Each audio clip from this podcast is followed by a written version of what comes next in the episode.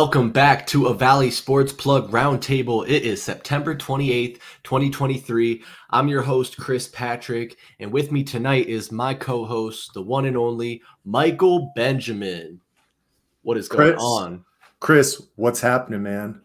The women are in Miami, and we have a big piece that has been part of the Phoenix Suns franchise for the past five years headed to the Pacific Northwest. So we got a lot to talk about tonight, man. But I'm excited. How are you doing tonight? Man, I'm doing pretty good. I can't even complain. The sports season is finally in full swing. Might have some playoff baseball in the Valley. Uh, that big DeAndre Ayton news, of course, we're going to dive right into that here. Um, that Cardinals win against the Cowboys, man, just absolutely incredible. Uh, we just, you mentioned the ladies are in Miami. We just got back from our trip in Pittsburgh. Uh, that was an absolute blast. Um, we could maybe share some stories from there. Uh, we got to see Nick Chubb end his season. Unfortunately, that was tough to see. But without further ado, and so we can get into these topics, let's interview. Let's not interview. Let's introduce our very special guest. Uh, he's been on the show a couple times. Welcome back, Nico, ladies and gentlemen. What up, guys? What up? What up? How we doing? Yo, doing good, man. How are you? Living, living out here with. I mean, you know, all the big news going on recently. The valley's buzzing. It's uh the place to be right now as far as the sports world is concerned. So, gotta love it. Absolutely, things maybe starting to look up a little bit. Uh, so I want to get into that big news. You see the jerseys behind you, some guys involved in the big trade, Jusuf Nurkic and Damian Lillard. Uh, just to kind of break that down for anybody who might be living under a rock, um, the Mil- it was a three-team trade. The Milwaukee Bucks got Damian Lillard from Portland. The Portland Trailblazers received in return Jrue Holiday, some draft considerations, DeAndre Ayton from the Phoenix Suns, and uh, Toumani Camara, who we just recently drafted, I think, with our second round pick this last uh, last draft. Uh, the Phoenix Suns get back Jusuf Nurkic, like I mentioned, from Portland, Nassir Little from Portland, Keon Johnson, and then Grayson Allen from Milwaukee. I was just reading that uh, they are expected to waive Keon Johnson, so he might not be suiting up for the Suns. But the additions of Nurkic and uh, Little there, as well as Grayson Allen, even uh, he's kind of a polarizing figure. A lot of people have some mixed opinions about him. But then also the giant storyline of what Damian Lillard's going to be able to do alongside Giannis Antetokounmpo, a very scary duo. I would imagine there. They still got Khris Middleton too. I'm pretty sure. Um, but Mike, what is uh what is just your first like gut reaction when you heard that news? Got the trade alert that DeAndre Ayton is heading to Portland. I got to take a deep breath just to start, right? We there's just so much to dissect with why this trade happened, what teams truly get better from it. But when I first heard the news, I was in a little bit of a blender, guys, to be honest with you. I was leaning either way. There's positives and there's negatives that come from it, and I know we're going to get into it. So I'm going to just be straight out front with it. We're going to dive into it a little bit more. I know it, but I'll be honest with you, and it might be a hot take. I think the Phoenix Suns got better by getting rid of DeAndre Ayton. And that's where I'll leave it. And I'll let the floor go to somebody else before we dive into it. Yeah, I mean that's a great point and great place to start. Nico, would you say that it was a good move by the Suns to get rid of Ayton, and is Nurkic enough of a return there? Uh, I say it's uh, getting better by subtraction, which kind of really stinks to say about somebody that you spent a first round draft pick on. Um, but it, it really is it's it's addition by subtraction. We added depth, which we desperately needed. Um, as we've mentioned before, I was a Portland Trailblazer season ticket holder. Um, I was there for Little, Little's rookie season. Um, I think that dude is going to be a sneaky good acquisition for the Phoenix Suns. Um, that's a three and D defensive wing that I think is completely undervalued um, as far as just him personally as a player. Um, and I think that the Suns got a steal out of that. Grayson Allen, like you said, polarizing figure. He's one of those guys like Pat Bev, where you love him if he's on your team, but you hate him when he plays for the other team. So get ready to see a bunch of kids walking around with Grayson Allen jerseys because I have a feeling that's going to be on the way. Um, I do. I think we got better, which I do think is a hot take um, because we did give up a. I mean, at the end of the day, man, a 25 year old center that still has some room to grow. Um, it'll be interesting to see what Portland puts together because I really, I, I really think that they blew. I really think that they blew it on this trade. Um, you traded Damian Lillard and you got a couple of first round picks from 29 and 30, and then uh, DeAndre Ayton, and you traded not just like a superstar, but I mean, this man's been loyal to Portland since day one. Um, has come out and said that he's not going to go anywhere. He's not going to test free agency. He re he re-upped on trust that the organization was going to build around him. And Joe Cronin and Neil Olshey blew that. Both those GMs are responsible for the fact that Damian Lillard is not a Portland Trailblazer. And I think that the Portland faithful need to look in the mirror and understand that we need to thank and appreciate Damian for what he did for the city and the basketball team and just hope that if it's if it's not the Suns, man, I do hope that it is the Bucks because I want to see Dame get that ring.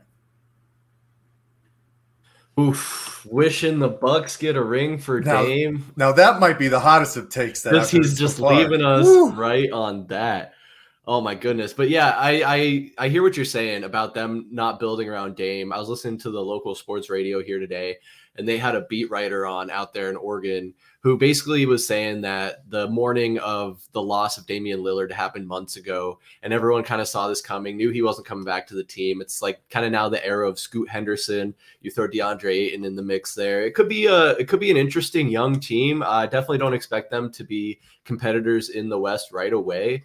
Um, but yeah, I don't know. Maybe they fulfilled a promise with them that they couldn't with Damian Lillard, like you said they didn't build around him, which it's like I, I guess you can't really say they didn't try. There was the whole Lamarcus Aldridge era, and they brought in CJ McCollum or drafted CJ McCollum, and he kind of came into his own. But the two guard thing just didn't kind of really work out for them.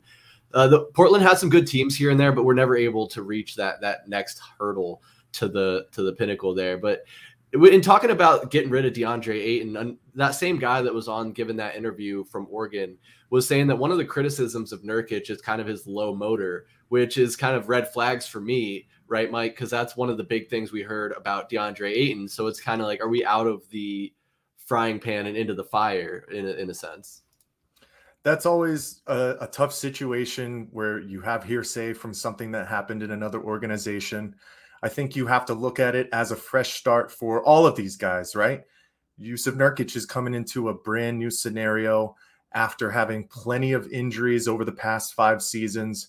I mean, he hasn't played 70 games since 2018, 2019. You know, you talk about his compound fracture, plantar fasciitis, his wrist injury. The guy has been through the wringer when it comes to injuries. But the same way that we can look at for DeAndre Ayton, this is a breath of fresh air for them. And if you talk about Nurkic coming into this scenario, you're coming to a title contender. So you should automatically have the energy and the effort that is needed to the point where we continue to question that from DeAndre Ayton after our finals run, right? You know, we have to give DeAndre Ayton props for what he was able to do and take that those next level steps in those two months during that run in 2021. But he just was never able to match it. And we know what happened with Monty Williams, the fighting on the sideline. And one of the big things that I look back to, guys, is game five in Denver where a similar scenario happened. And it wasn't even just towards Monty Williams from DeAndre Ayton, it was towards the big two. It was towards Kevin Durant and Devin Booker. So, overall, when you come back to this, I'm still in the same boat with Nico, where you say you get better because of addition by subtraction. You didn't get better by the players you truly added, right? You do add depth, but you could Jusuf Nurkic is a step down. We know that if you're a basketball fan, you understand that, especially for an injury prone type of guy. But it was really just that time for both parties to go their separate ways and get a fresh start. Because for the Phoenix Suns, man, it's this year or next year and bust. And we have five years of knowing what kind of player DeAndre Ayton was, even when the culture started to shift and we still had those type of questions. So I'm going to give Nurkic a grace period here to show that he's ready to do it. But I think it shouldn't be a question right now until he gets into, you know, the system. He's going to have to understand that he's going to be a fourth or fifth type of option when he's on the floor, depending on how they stagger those lineups. But if he's a starter, you know, he's going to have to do the little dirty things, get in the screen and rolls, find those guys off of drives, and, and whatnot. And it's going to be interesting to see on the defensive end as well, because we know we're going to have to make some adjustments because we're not going to be able to switch like DA used to. But I just think the biggest thing at the end of the day was the morale between both the team, everybody in that organization, and the big time players and DeAndre Ayton. Everybody was ready to step away and get that breath of fresh air, like I said. I do agree with what you guys are saying about it being addition by subtraction. I think DeAndre Ayton wants to be a focal point of an offense. He wants to have the guy being the ball with having the ball in his hands and doing the scoring. It seems like he gets a little disinterested if he's not getting involved on the offense, and that was a storyline that kind of kept coming out. Uh, I it su- it sucks though because I did see like how good he was doing with the Bahamian national team, and I think all of us kind of hoped that DeAndre Ayton would take that next step and have that growth and maturity. But it just seems like the consensus is that he's just that low motor guy that doesn't want to work hard. And we need those guys that want to be or are capable of playing that role, being the fourth or fifth option, like Nurkic, like Grayson Allen. I think there's going to be times in the season when Booker's double teamed, Durant could be double teamed, and that really opens up the floor for guys like Grayson Allen to knock down open shots and things like that. Uh, what was what was like your biggest takeaway from the trade, Nico, as far as which team might be the biggest winner here? Um, I mean, it's hard not to look at Milwaukee and say they automatically got exponentially better. I mean, uh, Damian Lillard. No offense to Jrue Holiday, who is one of the best defensive point guards in the league. Um, Damian Lillard is, you know, top seventy-five player of all time.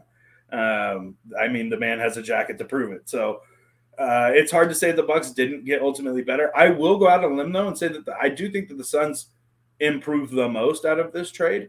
Um, I think it added depth, which was sorely needed. I think that uh, Jusuf Nurkic is going to provide something that Da didn't. Um, Nurkic is one of the best passing big men in the league. Um, if you watch what he does with the ball, the way he was able to find CJ, the way that he was able to find Dame on plays that like in the arena, you, you didn't see it. Um, you know, I think that that adds a massive adjustment to our lineup. You put the ball down low, let Nurk get that big body on him, and then Nurk sees a behind the the head pass to cutting KD.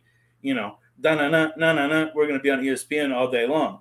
So I think that that does make our team better. Um, I think the depth makes our team better. I think the biggest thing is not the flashiness of this trade for us; it's the fact that we got we got defensive reassurance in this trade.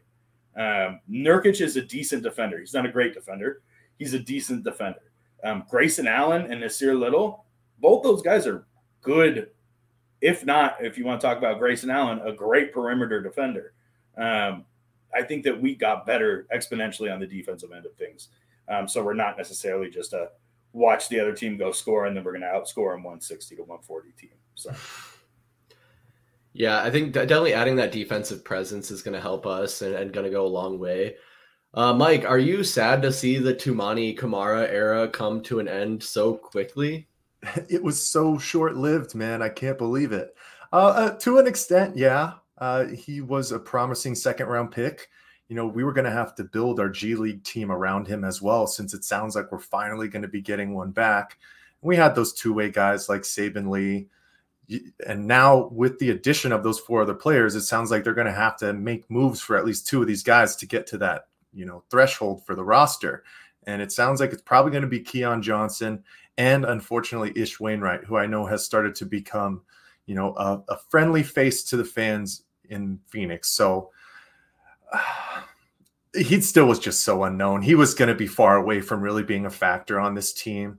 But the other thing we have to remember, guys, is we're so far over the luxury tax. We need to start hitting on some of these guys for the future, right? Because yes, you've built it all for right now. You're putting all your eggs in the basket, but right for right now, but you still don't want to fall back into a situation of 2010 to 2020 where we're winning 19 games because these guys finally retire and we just don't have enough firepower to keep up with where the NBA has gone. It, eh, second round picks are always a crapshoot. I mean, hell, we've talked about this too. Lottery picks, guys in the second half of the first round, you still don't know what the hell you're going to get out of them. All, you know, plenty of times. You could talk about the Portland Trail, Trailblazers, Shaedon Sharpe. he was a guy who was a, a late draft pick, and he seems to be an up and coming stud, uh, given the opportunities, and he's going to have plenty in Portland. But yeah, it's it, it, it's always tough to lose assets when you start to build them into something that you're looking at for the future. I know what happened this offseason, so we didn't have any real game tape either than the summer league. But you know, when guys become attached to those names and you have weeks and weeks kind of go by and you see them as part of your ball club, it's always a little bit disheartening to see them go, no matter who it is. Unless, Chris, you would probably say, unless it's Landry Shamet. Oh my goodness. I was I was uh, going to drive Landry Shamet to the airport myself. I couldn't wait to get him out of town, honestly. But no, I hear what you're saying. Like it, it's sad for me to continue to see these guys who are excited to be here, the opportunity to play with Devin Booker and Kevin Durant in a team that has a lot of attention on it. It's going to have a lot of primetime games. Uh, great chance to pick the brains of those guys and get some good exposure in the process. And then just to be moved in these deals, which you can't really blame them. At the end of the day, it's part of the business, and they all understand that to an extent. But it, it's crazy to me. Like I'm sure you've all heard that Devin Booker is the only one left on the roster from that finals team just two years ago in 2021. So I guess two, three seasons ago.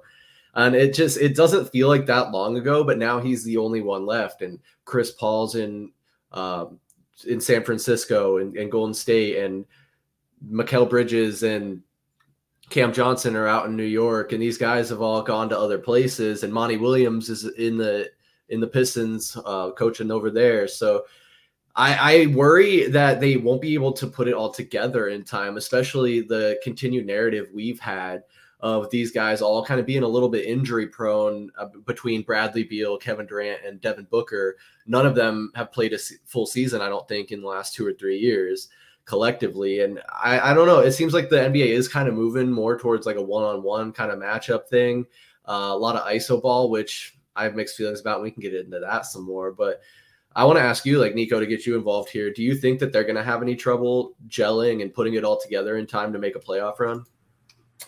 I don't know, man. I think the whole theme in the offseason, at least from what we've seen at the Suns' uh, social media, is that these guys have been working together in some fashion, um, whether it be Eric Gordon and DA for Team Bahamas, or whether it be KD and D Book doing pickup games, uh, you know, it seems like these te- these guys have been trying to get together. I think that's one of the downfalls of this whole Nurkic trade, DA trade, is that you now put another fresh piece into this team with a month to go before the season starts. Um, I mean, look, the Cardinals did it with Josh Dobbs, and it, has been okay so far. But like, I don't know if that's a normal uh, tactic that we want to take is uh, adding key pieces to our starting lineup a month out of the season.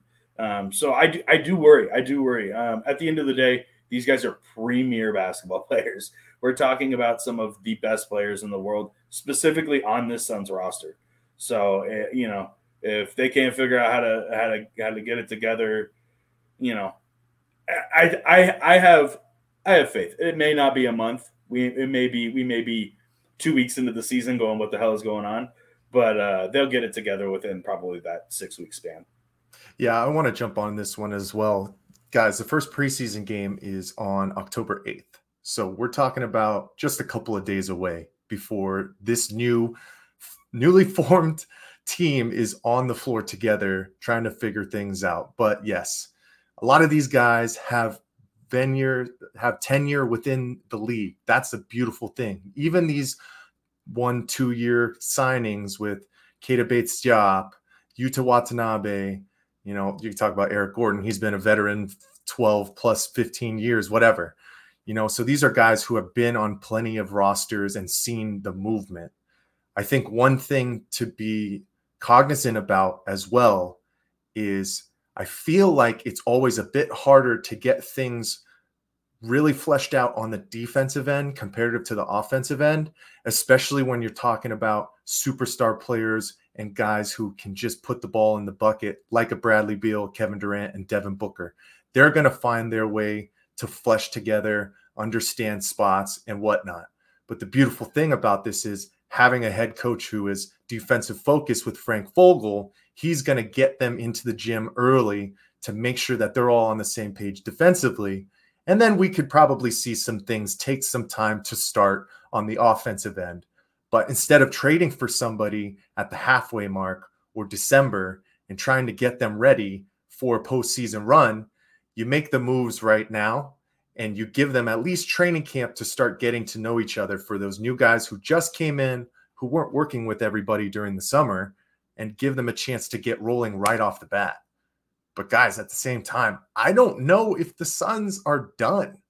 They might not be, which is crazy to think about it. The amount of moves that they made this offseason and to pull this one off a week before training camp, you just never know. You know, you've heard things like TJ McConnell I think the biggest shoe to drop as well. He's not coming here, but Jrue Holiday. How does that factor into him going to a contender in the West? That's where I'll pass it over to you, Chris. That's where some of the trade maybe didn't make sense from a standpoint for the Phoenix Suns to not be able to get Jrue Holiday from it, right? Yeah, I don't know. That that is a lot of guards that you end up having to feed if you get a Jrue Holiday as well. Ah, it is it is enticing though because he's a, a, hell of a ball player. I'll tell you what, guys, all these moves that the Suns have made just absolutely have my head spinning. I was talking about these young guys they keep cutting, and everyone wants to be here, so it's kind of we're spoiled in that regard. I also heard that Eubanks and Nurkic have a little bit of uh, history and some chemistry together. Uh, so that could bode well for for us, them already having that familiarity, as well as if Nassir Little get, comes in and gets playing time. But the Suns continue to just be so deep; it's hard to imagine, you know, how many of these guys are going to get significant minutes, especially with guys like our big three, if you'll call them that, in Booker, Beal, and Durant, where they're all going to pretty much command 35 to 40 minutes plus, depending on their health and the game and the situation, obviously uh, I'm just, I, it's crazy, man. I'm, I'm super optimistic. And I, I agree with everything you said there, Mike, as far as them getting the moves done now to have the time for them to build that camaraderie where they can work out those kinks. And it doesn't have to be a historic win record breaking season. They just have to be able to get a decent playoff spot, build that chemistry, and stay healthy is my biggest thing. It's something I think we see so much in sports these days. And it's maybe for better or worse with more precaution towards player health and safety. Uh, but guys that just seem to miss a lot more time than they used to, and I don't really want to go down that rabbit hole because I don't know enough about it. but well, maybe that's why the Suns made all of these different signings in the offseason. They're all insurance policies, man. You're onto it. I think you're right. onto it. That's what it is. We can't lose all of them. They can't no. all be. be but now you got what you look at. We got six to seven guys who are between six two and six five. Bradley Beal hasn't been able to play a full season for a long time maybe Grayson Allen is going to be able to get more minutes now coming in. At some point, if Eric if Eric Gordon stays healthy, he'll slide into that starting lineup. You know, we can almost factor in a hamstring injury every year where Devin Booker misses a month. Same thing. Start sliding those guys in. Maybe you get bigger, give Nasir a little, a little bit more minutes, a little bit more run. And now I think one of the biggest things that flew under the radar for us was the signing of Chimezie Metu. When you looked at the roster, and you said, why did we need to sign another big guy, especially after you brought in Bol Bol? Because you talk about the promise that Drew Eubanks has. And we know that Bol Bol took a nice step forward last year with the Orlando Magic. Where's Chimezie going to fit in? Dude, they've been trying to move DA for a long time. They've been trying to move him since the offseason, since the playoffs ended. I, I could promise you that. I don't no front office people who are going to tell me that and who are really going to tell anybody that. But you can read the writing on the wall, man. This has been going on. The DeAndre saga, the DeAndre Ayton saga has been going on for the past two years. At some point, the, the well runs dry and you have to move forward. And I know a lot of people were excited to see what Frank Vogel might have been able to bring out of DeAndre Ayton but we also have to talk about the time that was already spent. Five years is too long to understand that a number one overall pick has to assert his dominance without having to be yep. given a carrot at the yep. end of the day. That's what it comes down to. No, you're absolutely right. You got my gears totally turning here. And I know, I know we were going to go long on this topic and a lot of passionate takes about DeAndre Ayton and his tenure here. But you got me thinking, Mike, because you're absolutely right. We had high expectations of a number one overall pick, and at the time, really needed a center that was going to be able to be impactful and forceful and aggressive. Uh, just what do you guys think the return would be right now if a Luka Doncic or a Trae Young to be were to be traded? Would it be a Jusuf Nurkic? No, no, no. That's a two K trade with the with the trade agreement off. Like, no, uh, no way. No, you'd be man. seeing you'd be sim- seeing similar return that the Suns had to give up for Kevin Durant. Yeah, You're exactly. talking about Yeah. five first round picks, Yep. lottery swaps, protection, all this nonsense, and an all star and somebody who might find themselves getting close to an all star game as well. Guys who are going to be huge contributors. I mean, for DeAndre Ayton to only scrap out what at the end of the day, you know, Milwaukee had to give up even more picks, right? And they only had to give up Grayson Allen and Jrue Holiday in regards to players where yeah, that's a big hit for the Bucks. I mean, the Bucks are going to take some time to get things moving, especially on the defensive end. But uh, to see that return for a number 1 overall pick, it's kind of crazy at the end of the day. Uh, But and this is a great question for you guys too, right? At the end of the day, did the Phoenix Suns make the right decision by picking DeAndre Ayton? And I might have a crazy take. I still think they did because I don't know how the pairing of Luka Doncic and Devin Booker would really have fit. Would he have driven Devin Booker to the high ends, kind of the way that Jalen Brunson went to New York? Now I know Jalen went to chase the money, but Dallas just gave Kyrie a nice bag. He could have stayed and, and made that money. And we know he kind of has some, he might rub some guys the wrong way. So I, I don't know. I still think I would take a finals run within his first three years of a career and fit with Chris Paul and start to change this culture over than taking a Luka Doncic. But maybe that's because I'm just a homer, and maybe I, that's because I just don't like Luka Doncic that much. But love him as I- a player, don't love him as a guy. I, I don't think you're too far off base. And Nico, I want you to take this next, but I just had to interject here real quick as I'm doing some quick on the fly research. Luka was taken third in this draft. I don't know if many people remember that. Uh, Marvin Bagley the third was taken with the second pick. Uh, Jaren Jackson Jr. with the fourth. Now he's kind of worked out for the Grizzlies. He's a double double machine, and uh, wouldn't wouldn't really mind having him in a Suns jersey. But that was he's grown into that. Kind of like we expected DeAndre Ayton to grow into his role, and he just didn't. Uh, then Trae Young was taken fifth, and then in that same draft you have Mo Bamba, Wendell Carter, Collin Sexton, Kevin Knox, Mikal Bridges, the guy we got. All, all great, all good players, good kind of role players, but not like those transcendent talents that Doncic and Trae Young have kind of become known to be. But a guy that I think would have been interesting, who's kind of starting to be in that air of conversation, is Collin Sexton. I'm sorry, not Collin Sexton, Shai Gilgeous-Alexander. Excuse me. That guy is impressive in what he's done with the Oklahoma City Thunder, taking them to the playoffs last season when nobody thought they had a chance. But I don't want to sit here and do the the what coulda, woulda, shoulda happened. Um, we're talking about DeAndre Ayton, number one overall pick. Mike, I, I'm kind of leaning towards agreeing with you that it was the right choice for us at the time with the knowledge that we had, especially the local ties, him going to the University of Arizona. But what do you think, Nico? Yeah. I okay, so obviously with my with this hat on my head, I have a biased opinion about any product that comes out of the University of Arizona. Um, I I look, I felt like even then that was a move to satisfy the valley. That was a move to put cheeks in seats at the end of the day. It didn't matter if DeAndre Ayton was the best player or not. It was a top five pick from U of A. End of story. Um, I think that the Suns were destined to pick that. Now, I'm not going to sit here and tell you that I thought Trae Young was going to be the answer either, because from what I saw from Trae Young, I went, "Oh, this dude just wants to be Dame," and I don't know if he'll ever have that. Um, Luka's the only one that I'm butthurt about, and I do think you make a valid point, Mike, in the fact that we don't know what that backcourt would have shaped up like. Um, do I think that there would have been enough like ball handling between the two of them to handle it? Yeah. Do I think that we go to the like we're talking like NBA finals uh, three years in? I don't know if we have that with Luka. Um, I also don't think we make the move for Chris Paul, which I think was vital for our finals run.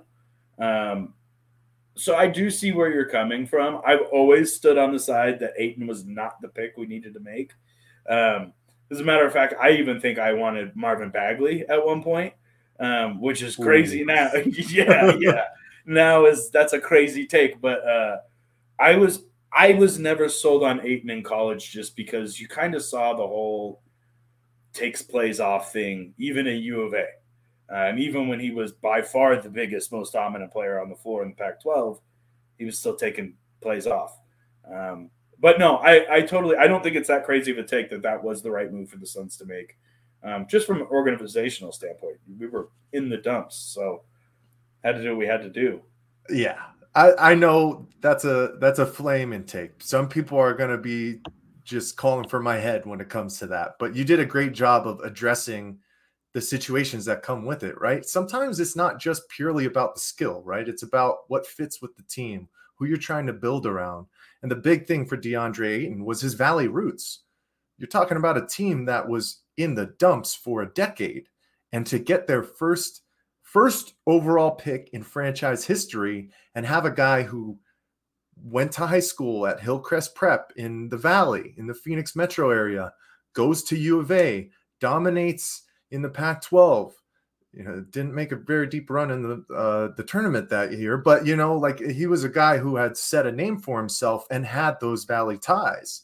Was just something that was probably for the organization an easier decision. I think something that we also have to remember at the same time was our head coach was Igor Kokoskov, who literally worked hand in hand with Luka Doncic. So maybe that was just the ineptitude coming to bite us in the butt at the end of the day, basically saying, You literally have the coach that worked with this kid. How is he not your decision? How do you not trade back to three the same way that Atlanta kind of moved to get their guy? How do you not make that happen? He was still unknown. He was still a young kid, but he played in the pros, what, since he was 15 years old? So he's playing against grown men early. I am not saying DeAndre Ayton is a better player than Luka Doncic, folks. That is not the words that are coming out of my mouth. We understand that.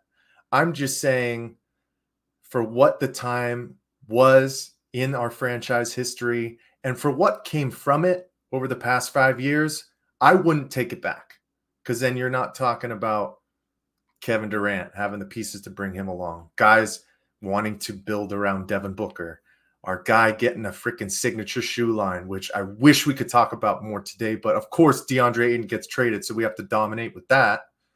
But you know, none of that stuff would have happened if it would have went the other way. Then we would have been talking just about Luka Doncic and how transcendent of a player he is, and then Devin Booker takes a back seat instead of having one of the best playoffs, you know, in freaking time remembrance. you know, the efficiency that he had last year, and this kid's only entering his prime, so long winded, I know. Th- that's just where this trade has devolved, I think.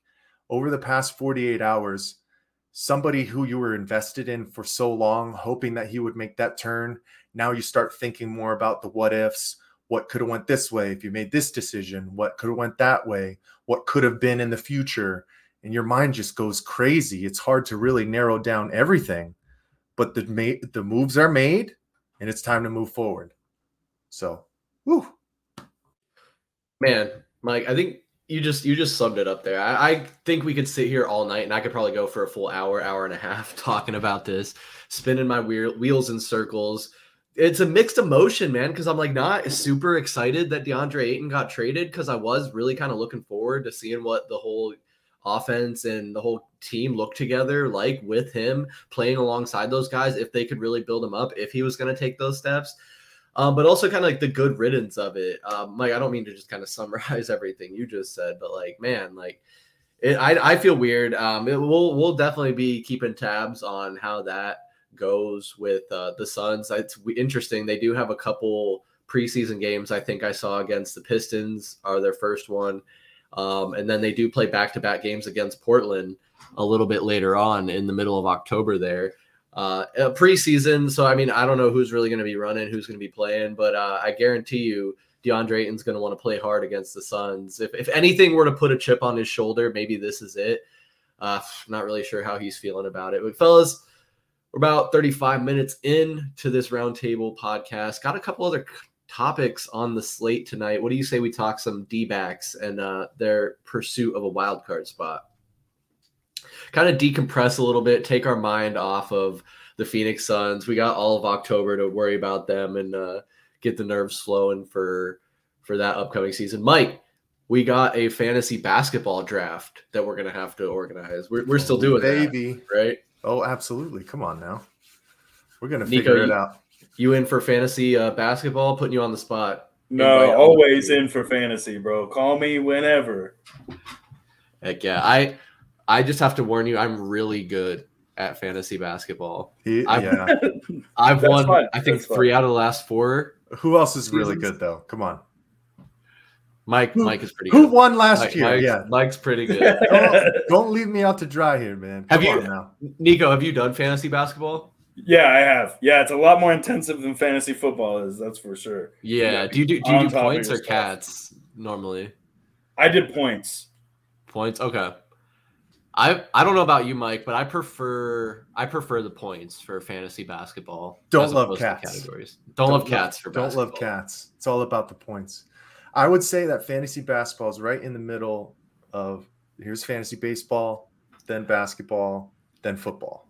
If you're Yeah. talking about our three major sports that we love, because you still got to pay attention to it every day. But like baseball, man, if it's a healthy scratch or a guy just gets an off day, like you, you might be screwed. You on leaving it. guys off your uh, off your starting rotation. It's like I needed those hits today. Damn it!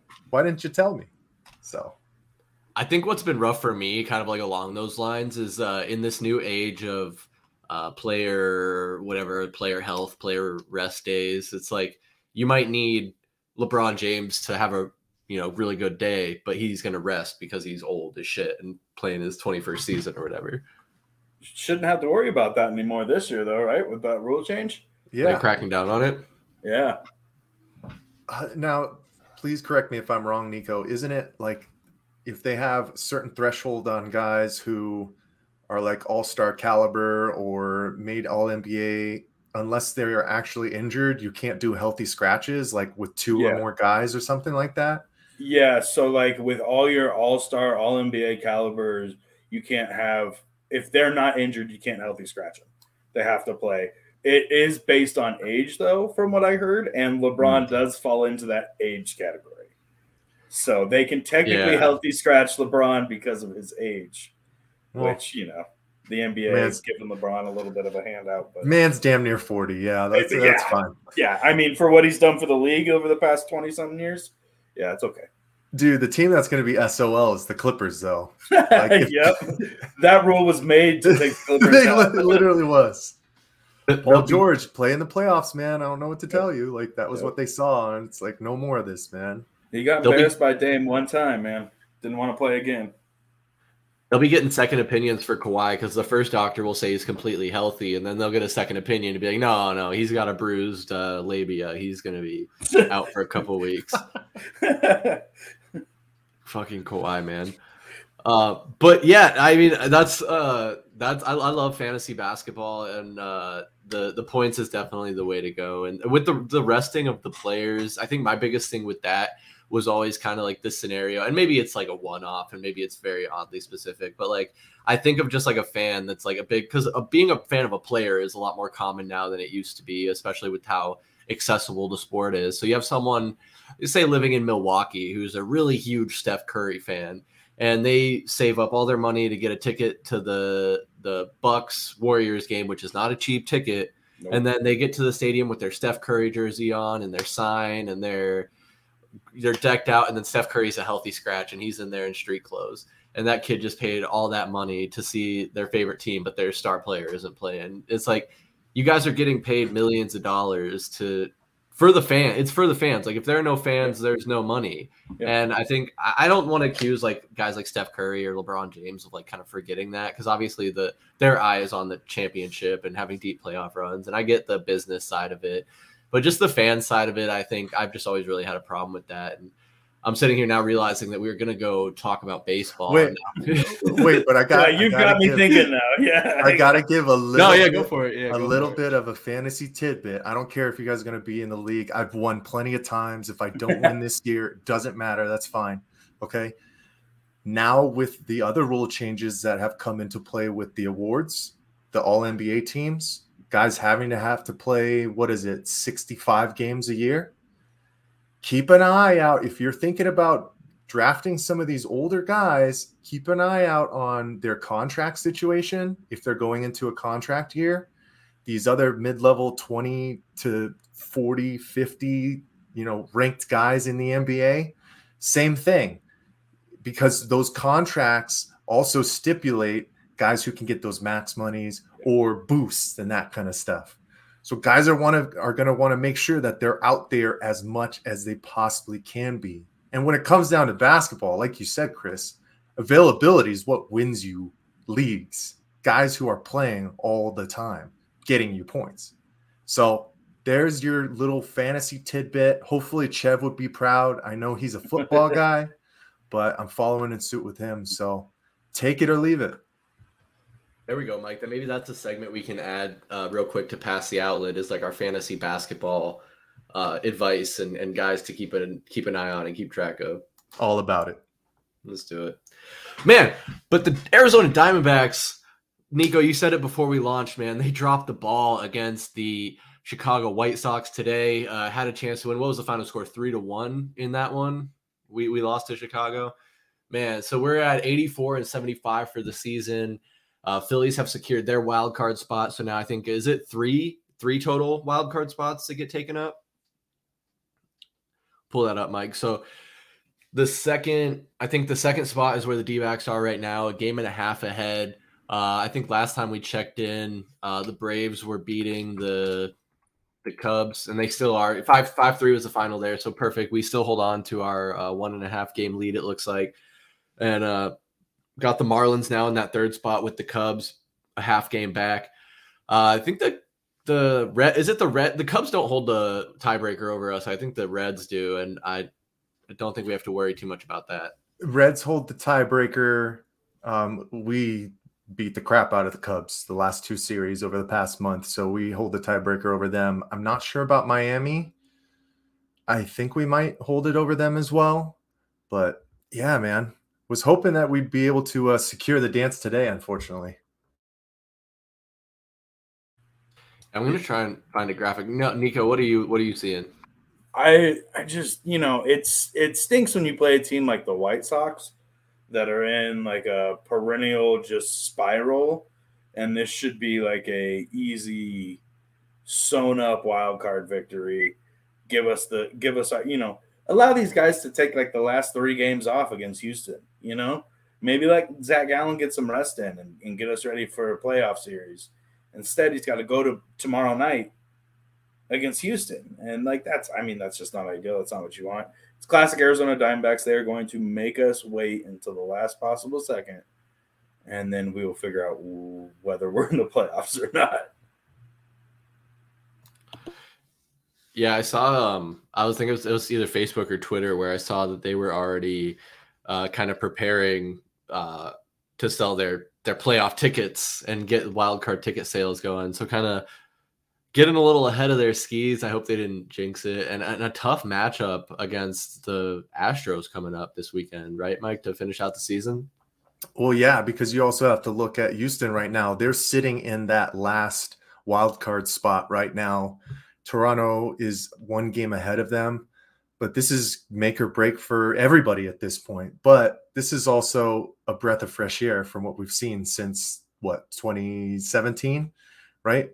it's literally going down to the wire to see if we can make the playoffs. And it's a far cry from where we were in July, where we were worried that they weren't even going to be sniffing the playoffs from their huge drought that they went through.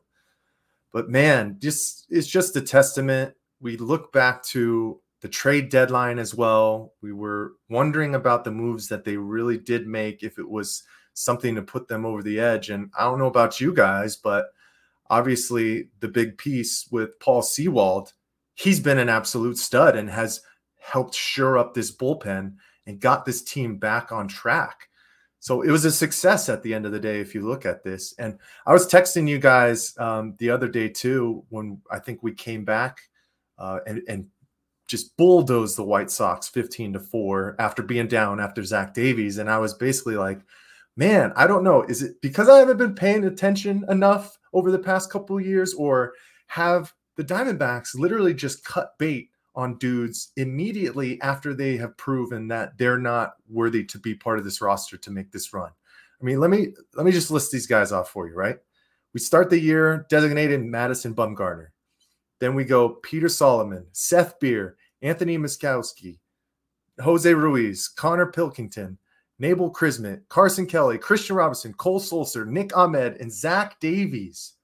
It, they have had no problem letting guys walk if they aren't ready to be a part of the future for this team.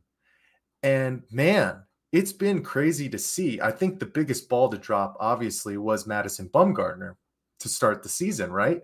And I think that set the precedence for everything we've seen so far from the Diamondbacks. And the last thing I'll say, guys, is I have faith they're going to be able to scratch out one of these games against the Astros and secure that playoff spot. But damn, man, has it been a wild ride so far? The ups and the downs. That's what it seems to be like with any professional team, right? But this Diamondback season has really been uh, a testament to the fortitude from these this young squad. And you got to give props to this bullpen over the past month and really getting us to a point where, you know, we might be frisky, as Tom would say, risky and frisky in the playoffs, man. It's just where we want to be. Yeah, and thank goodness it's not just a one game playoff anymore and that we actually get a chance. I think it's three games if we make the wild card, which is how it should be in baseball. It's kind of like a night to night proposition. But I, I like your I like where, where your head's at, Mike. I think the Diamondbacks certainly have a chance. The Astros aren't looking like world beaters right now by any means. So I think we can certainly take advantage and get, get a win there. Uh, but also what you're saying about them cutting ties, man, like getting rid of Bumgarner was a great move. Uh, kind of going through this revolving door of pitchers was a little frustrating. We kept saying that they needed to make some moves. Didn't end up trading for a starting pitcher, but Brandon Pfaadt seems to have finally found his footing and having some good starts. Zach Davies, good riddance, man. Uh, they they gave him plenty of chances, and I'm not I'm not sad to see him go at all. Carson Kelly just bust. did not turn out to be what we had hoped he was. And I think was the last piece we had from that deal where we get, got rid of Paul Goldschmidt. And I don't mean to go off on too many tangents here, but when to talk about replacing Paul Goldschmidt is a monumental task. And Christian Walker was just supposed to be that stopgap guy, the guy that kind of filled in at first base and could kind of hit, kind of field. But he, his fielding has gotten better year over year. His hitting has gotten better. I think this was his first 100 RBI season. Uh, he's doing absolutely incredible. Just what our bats are doing overall. Talking about side tangents. Nico, how about Corbin Carroll being the first rookie in MLB history to have 25 home runs and 50 stolen bases in their rookie season? I am the official leader of the Corbin Carroll fan club. This dude is by far the most one of the most electrifying players in baseball. If you are not paying attention to this kid for the next 10 years, you're going to be living under a rock because he's going to be all over Sports Center, all over ESPN. I mean, to do what he's done in a rookie season, it's we're putting him in with names like Barry Bonds, like pre-steroids Barry Bonds. Um, like we're talking about like someone like like Barry was one of the greatest baseball players before he ever put a needle in his butt. So like we're talking about like Corbin Carroll being in that in that company. That is one amazing for Corbin Carroll. Like over the moon happy for this kid. He's obviously worked his butt off. Um, number two, that's awesome for the Diamondbacks because that means one, we're doing something right in our farm league. We are doing something right in the farm system. That that that dude played in Hillsboro, Oregon, for the single A affiliate Hills, Hillsboro Hops, same team that Dansby Swanson played for. You know, like these guys are all coming through this structured uh, farm system, and it's it's no longer I feel like are the days of like a guy like Corbin Carroll going to Double A, and then you know they're all working their way up in this in this Diamondbacks organization. So, um, you know, I don't, I I don't think we've ever had a rookie this like electrifying. Um, I don't know if we've even had a player this electrifying. Um, the fact that the dude can swing for power and also hit an inside the park home run off a ball that just bounces wacky. Um, like that's I can't I can't go on enough. I I love I love Corbin Carroll. I I you know if I could invite this man to my wedding in November, he'd be he'd be there. Like I I just think he is what the Diamondbacks are looking for and and need. Um, I I don't think I've heard a buzz like this since I don't know like Justin Upton that year before he won the MVP or before he was in the MVP race. You should send him a DM and ask him to be the ring bearer, Nico. Oh, I will with one of those fake Diamondbacks World Championship rings. Yeah, that's what I'm gonna do. Right after this.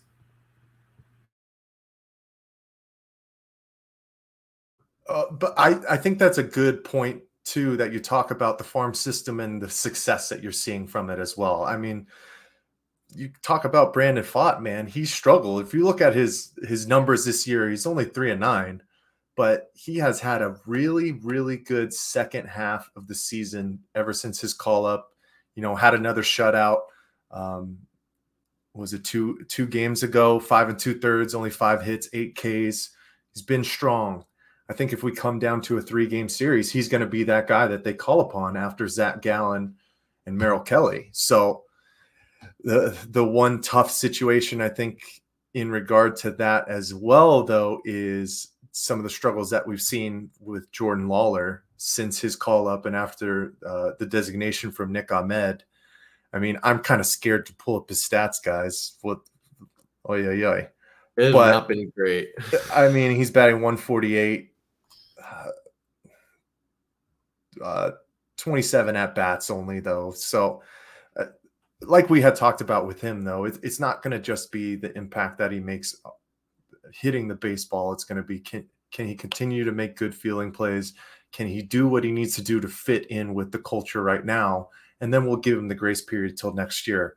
Everything that's happening at the end of this season, I don't know. I might pass this over to you, Chris. Are you still okay with giving Jordan Lawlar the call there instead of just rolling with Nick Ahmed to the end of the season because I think he was off a contract after that, anyways. I'm okay with it. I don't know about you.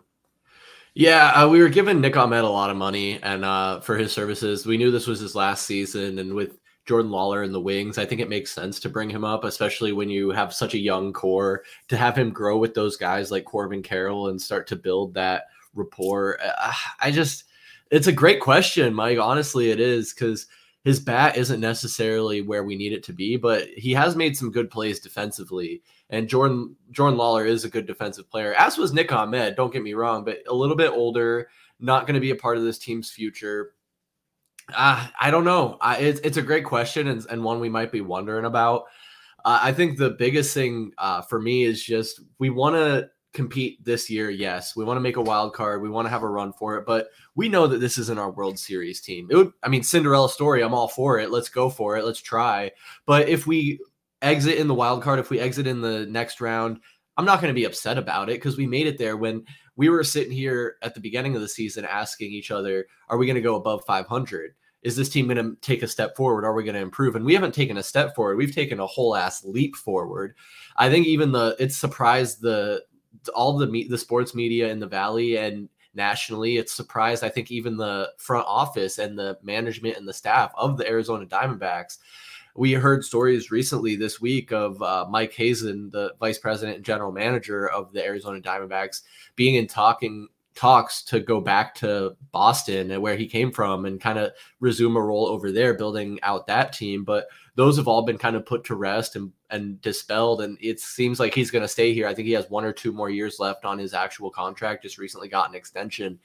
But Mike, it goes in, you know, hand in glove with everything you're saying as far as the short leash we've had on players, the moves they're making, being aggressive at the deadline without selling out for a year where, like I said, we knew this wasn't going to be our World Series run. But now the timelines maybe accelerated where, like, Nico, I don't know about you. I feel like we, we, and when I say we, the Arizona Diamondbacks and those, our, fa- our fan base here, we could be on a next, you know, two to five year trajectory of being contenders if we really continue to build around guys like Corbin Carroll and Zach Gallen. Would you agree? Yeah, I think it's very funny how the tone changes um, because we were sitting here all together on a roundup right before the trade deadline talking about how we felt like the Dimebacks needed to make a big splash and that there needed to be a big acquisition. And then I think when we all saw what the Diamondbacks did, I think we all kind of went, eh, okay, I guess that works. We did what we could. We got some help, but like it's nothing astronomical.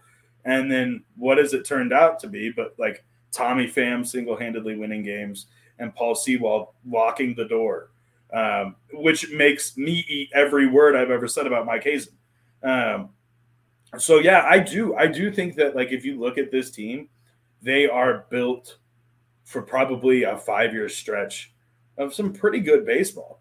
I still think that we have some some areas that we, we need to shore up. I think starting pitching is one of our glaring weaknesses. We can't we can't go into a 167 game season and have bullpen like starting pitchers. You know. Well, now like two bullpen games. Yeah, eh. you know, every five days because Zach Davies is gone, right? Exactly. Yeah. So I think that that's like our biggest glaring weakness. I think luckily we are like pretty shored up like in our farm system that if we want to if we have a hurt at a position we have guys that we can kind of just pull up which is a nice like luxury to have but yeah i do i think that like man you hit it on the head chris is that nobody was expecting this like nobody nobody expected the diamondbacks to have the season that they had um, before i moved back to arizona everybody in illinois was like man the diamondbacks that's kind of crazy huh a little bit of a fluke and you know, I I would be lying to you if I said that I didn't agree with them, because I sat there and went, how how are we in this? How are we in this position in the first month and a half of the season? Um, so yeah, I do. I think that like the the and the tone on it has changed. Is that like I'm completely okay with ninety five percent of our roster right now. All of a sudden, which at the trade deadline, like there wasn't a guy that you know besides Corbin Carroll and, and, and Zach Gallen and, and Gurriel that were off limits. So I think that that list has kind of changed a little bit. Yeah, Gurriel was a, a great acquisition. And, and, Mike, I want to ask you, aside from, I think, Gallen and Carroll, who we all kind of had ex- high expectations for as far as production on this team, who do you think has really been the catalyst for this team's success and – being on this push towards the playoffs. I mean, we're looking at guys. I think uh, off the top of my head, like Merrill Kelly and Christian Walker. What, what do you what do you think? Yeah, it's Christian Walker, guys. Like the guy has been a stud. 33 home runs, hitting 261, over 100 RBIs. He just seems to have, you know, a hit when you really need him to kind of like how Tommy Pham has done over the past month, right? Uh, that was a perfect take, Nico. The guy has single handedly won us some games to keep our momentum going. I think one of the other guys that flew under the radar, who was undeservedly not picked for the All Star game, was Ketel Marte, the most tenured Diamondback, either than up to the point Nick Ahmed, a guy who finally has gotten to find his home at second base instead of being switched back and forth. And he's a, he's been a stud this year too. 25 home runs, 82 RBIs, hitting almost 280. Still makes stellar plays in the field. And it's just been a team guy and who has rode with us for a long time. And that's where you start to build culture, right? The guys who have gone through the mud and start to flourish a little bit more than they might have already been doing when you start to see the success because they want to pull along the new guys with them. So I'd say those are the two guys who have really just been the true leaders for this team this year.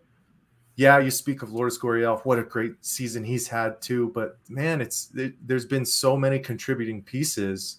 But that's where I'm leaning. I might lean a little bit more towards Christian Walker, the Gold Glover. Don't forget it. Yeah, I think it's those guys that have been consistent, and Chris, Christian Walker has certainly been one of them. He's had a few dips here.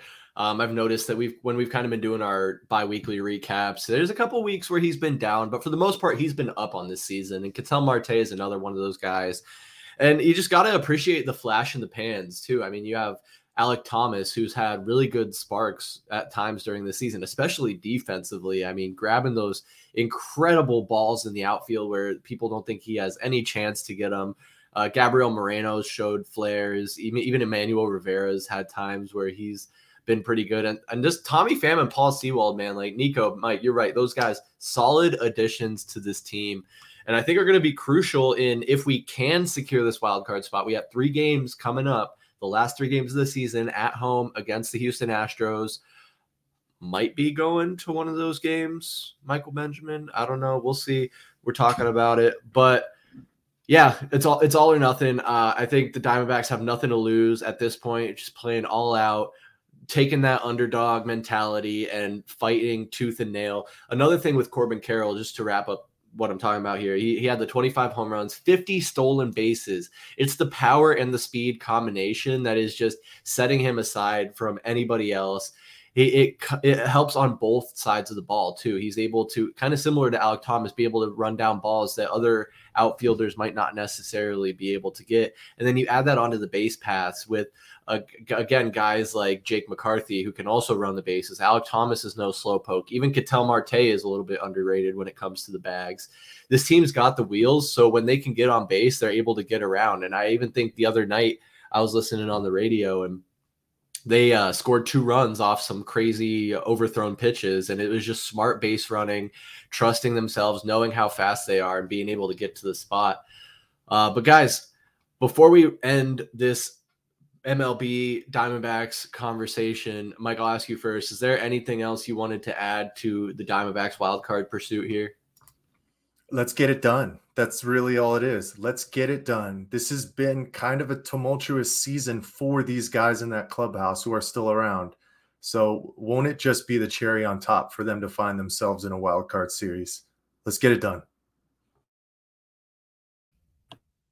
Yeah, I'll piggyback on that. I mean, I I really it, it, sooner rather than later is what I'll piggyback with. There you go. That's perfect. I I much I much rather not be waiting the entire three game series with the Astros to figure out if we're going to the playoffs or not. Um, we've waited. I feel like in the entire back half of this season trying to figure out if we're going to the playoffs. So let's get it done. Let's get it done like you know tomorrow night. Yeah, I want to see him lock it up sooner rather than later, and we'll be keeping a close eye on that.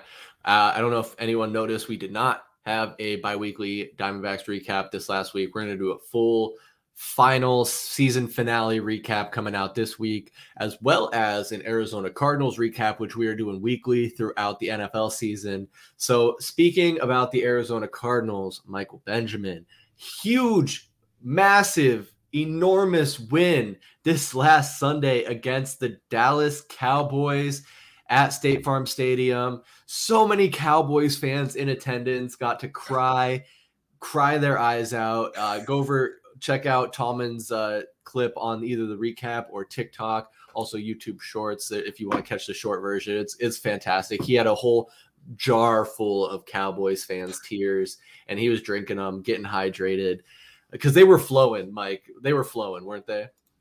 I loved it, man. All over TikTok, all over social media, you got the Cowboys fans hitting their TVs. I remember seeing one uh, where this guy's wife had bought a Cowboys cheerleader uniform off of Amazon, and it was like before the season started, and the Cardinals had just scored. They were up nine to zero, and he told her, get in the room, put it on, put it on. If you don't put it on, I'm blaming you. And she never put it on. So love it, man. Anytime you can get a W against the Dallas Cowboys, who was labeled as America's team a long, long time ago, we know that that's just not the truth. Anytime you can get a win against the Cowboys is just great. And I won't sugarcoat it, man. The Cowboys have looked stellar to start this season. Their defense is flying all around. Unfortunately, now they've lost Trevon Diggs, so they're going to have to make some adjustments there. But to get uh, that kind of win at home, honestly, guys, I don't know if it completely change, changes the trajectory of this season, but it gives you some kind of momentum going into a really, really tough matchup with maybe the top team in the NFC with the San Francisco 49ers. But man, was it pretty Make sure you guys go check out that recap. Broke it down in every which way. But I got to know, Niko, man, where were you at watching the game and how were you feeling? Oh, man, I was at work on Sunday, so I got to listen to it uh, through the radio app on my phone. Um, I, anytime we beat the Cowboys, anytime, um, it is especially sweet, especially because man, there wasn't a team here for so long in Arizona. So who did Arizona fans root for? Cowboys, the Cowboys, the Cowboys. You were either a Cowboys fan, a Niners fan, or a Steelers fan. That's what the Valley consisted of. Um, so anytime we go, we we we get to beat Dallas, especially at home when it feels like a home game for Dallas. Uh, it's super sweet. Uh, that defense is buzzing for the Cardinals. I am flying the flag for Kyzir White. That man, pay him more, pay him more, and pay him now. God damn it, because that boy is buzzing around the ball. That's Budda Baker energy, and you just love to see it. Uh, yeah, I I am always here for uh, the Cowboys taking a stiff L. Um, I have a lot of friends who are Cowboys fans, and it is my favorite to just scroll social media and see all the crying, especially at the hands of oh Josh Dobbs, an astrophysicist who is a perennial backup, and then just torches the Cowboys. Hey, wait, wait, wait, wait. Josh Dobbs is an astrophysicist. Oh, you didn't know this? Oh yeah, oh yeah. Our Big guy brains. is a certified genius, bro. Come on. Big brains. Unfortunately, they weren't selling his jersey in the team shop. Did you see I that? Saw, I saw that. Oh, oh no. You can't catch it. You can't have us catch a huge W after people were marking us off on going 0 and 17 and have the starting quarterback. Yes, I know he he's been here for what a month now, maybe. Yeah. You can't not have the ability Niko, to create those jerseys for him, man. That's what I'm saying, Niko. It's worse than it sounds. Not only because you can almost forgive like if you walk into the team shop they don't have josh dobbs jersey just up on the rack no no no it's worse than it sounds he walked up to a kiosk they have set up where you can walk up and say i want an authentic jersey i want a rondale moore jersey and this size boom go and he walked up there and they had every player on the team except joshua dobbs um, luckily, it seems like they remedied that situation. Uh, you can now go and get your uh, Josh Dobbs jersey from the pro shop and uh, represent. I, I I like Josh Dobbs, man. He's really really growing on me, man. And like I liked him. I, I Niko, I don't know if you know this or if you remember this. I'm a little bit of a Steelers fan.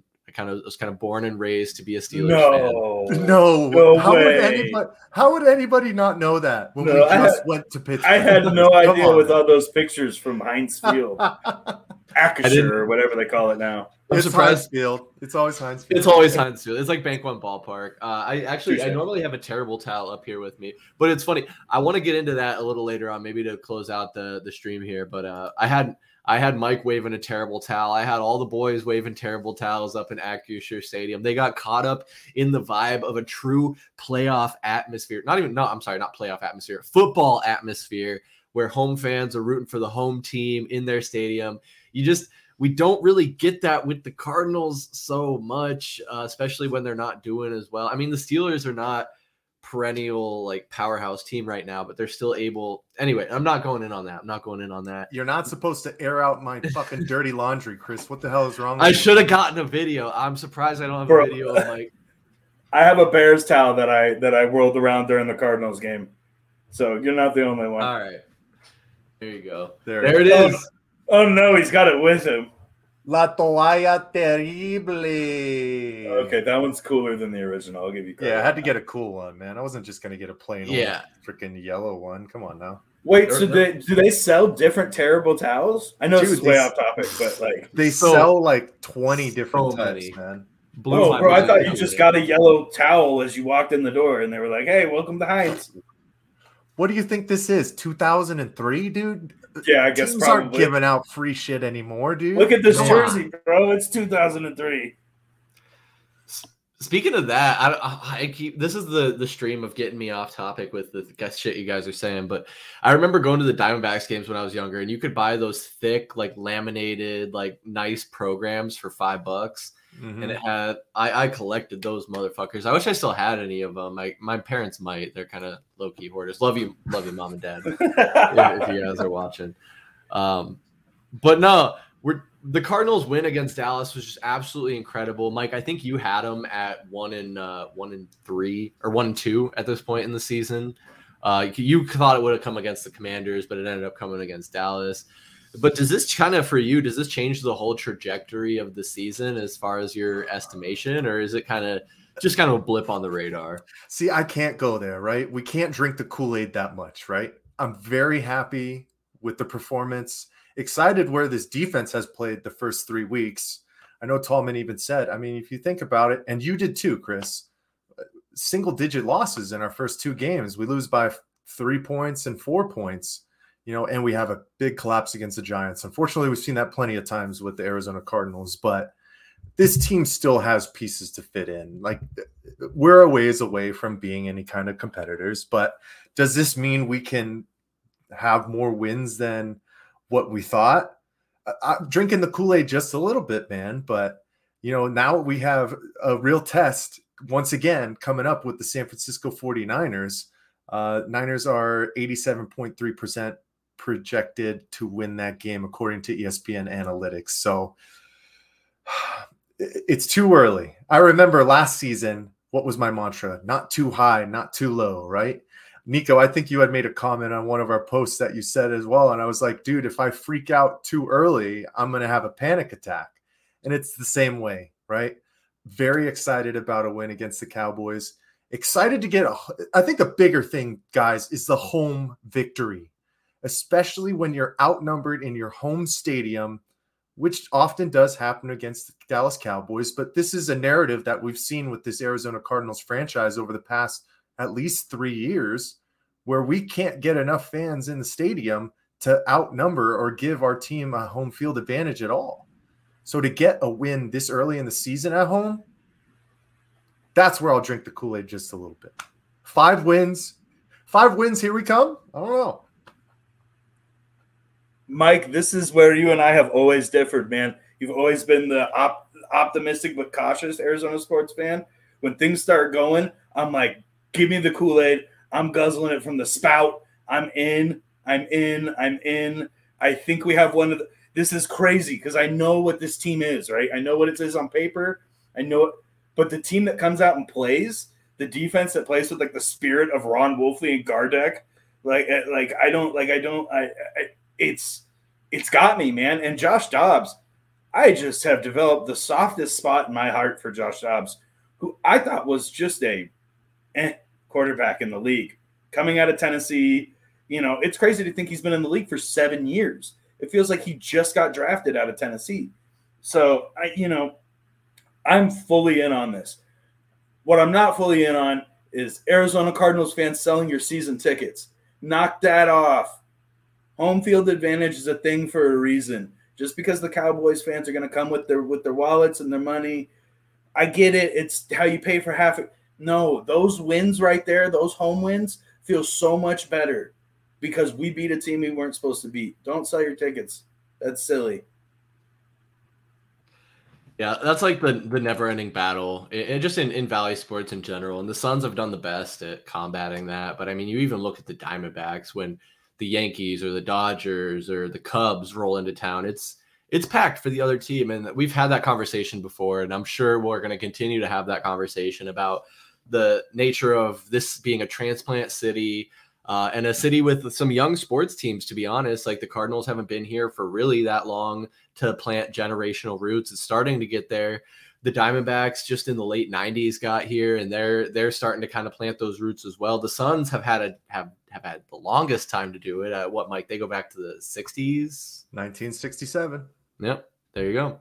So they've really had a chance where where people have grown up as Suns fans and then had kids and then their kids have had kids where it's been like maybe two almost three generations now of Suns fans where it's just going to take some time honestly, guys. And we're in a good market. They they kind of kind of try and pigeon pigeonhole us as a, a small small market, but honestly, like the the Phoenix area, Arizona is up and coming, and I think as more people grow up here and aren't it, we're not just a transplant city, although we continue to be. We're going to start to see more of that at home, but not to get too derailed. What what you guys are saying is is nail on the head as far as the defense just playing their absolute asses off, man. It's been incredible to see. I I'm honestly like I like we say we're buying into Josh Dobbs, and that's why I ended up. I think I just remember going in on that whole tangent about Pittsburgh and the Steelers, is because Josh Dobbs I think was drafted by the Steelers. There spent some significant time there, and at one point Ben Roethlisberger said that Josh Dobbs was the future of that organization. Well, that obviously didn't happen, and we that's a whole separate conversation. But it just tells you that like people see in Josh Dobbs what he's capable of. He's a smart football player. He's pretty athletic. He can use his feet when he has to. Seems to be making pretty good reads out there with the time he's been given by this offensive line, and can't have no complaints about Josh Dobbs. But it makes me. Mike, I don't know about you, makes me a little excited for what Kyler Murray might be able to do with the keys in this offense once he comes back. And it seems like this dynamic where he's itching to come back and the team is kind of like let's pump the brakes a little bit. But Mike, before I pass it over to you here, just with that Kyler Murray tidbit in mind, uh, did you see the clip of him getting stoked on the sideline as we were beating Dallas? And people are saying like, I didn't see him this happy when Cliff Kingsbury was here. It's a different Kyler Murray, guys. That's something that we have to truly understand. For all the criticisms that we've given him over the past couple of years, his commitment, his willingness to be a leader, he started to switch that narrative in a grandiose way, basically since he got hurt and Cliff Kingsbury got fired, right? I could bring up some different questions. Was it really the situation? Was it Steve Keim and Cliff Kingsbury? Whatever. But blah, blah, blah, blah, blah. It's time to move forward. And Kyler Murray has understood that as well.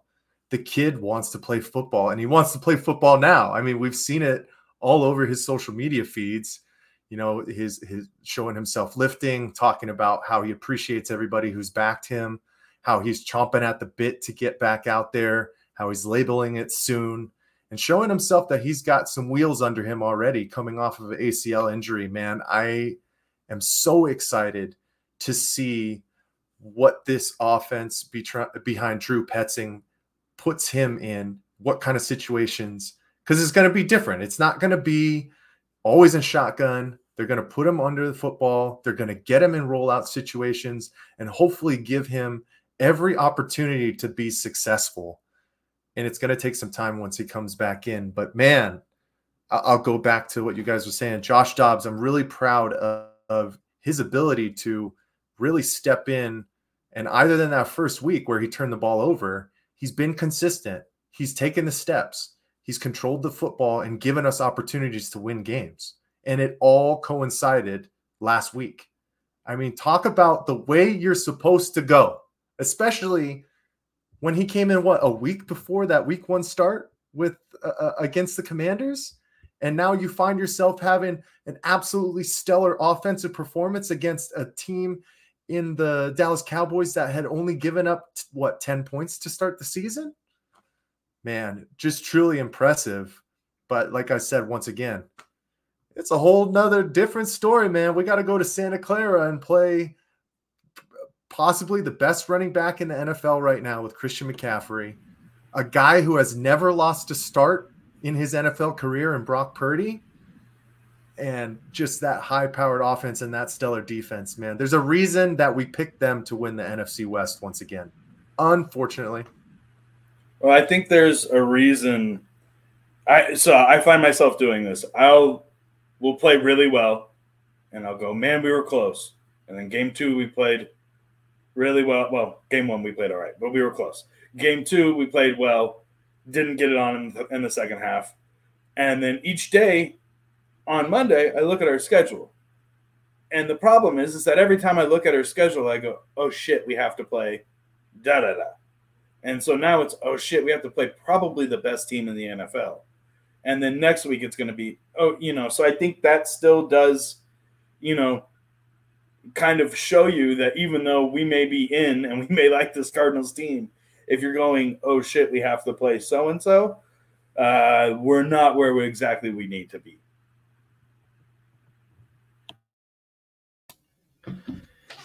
Yeah, uh, it, I mean, I think that's that's to be expected as far as us not not quite being where we need to be. Uh, it's going to take some time.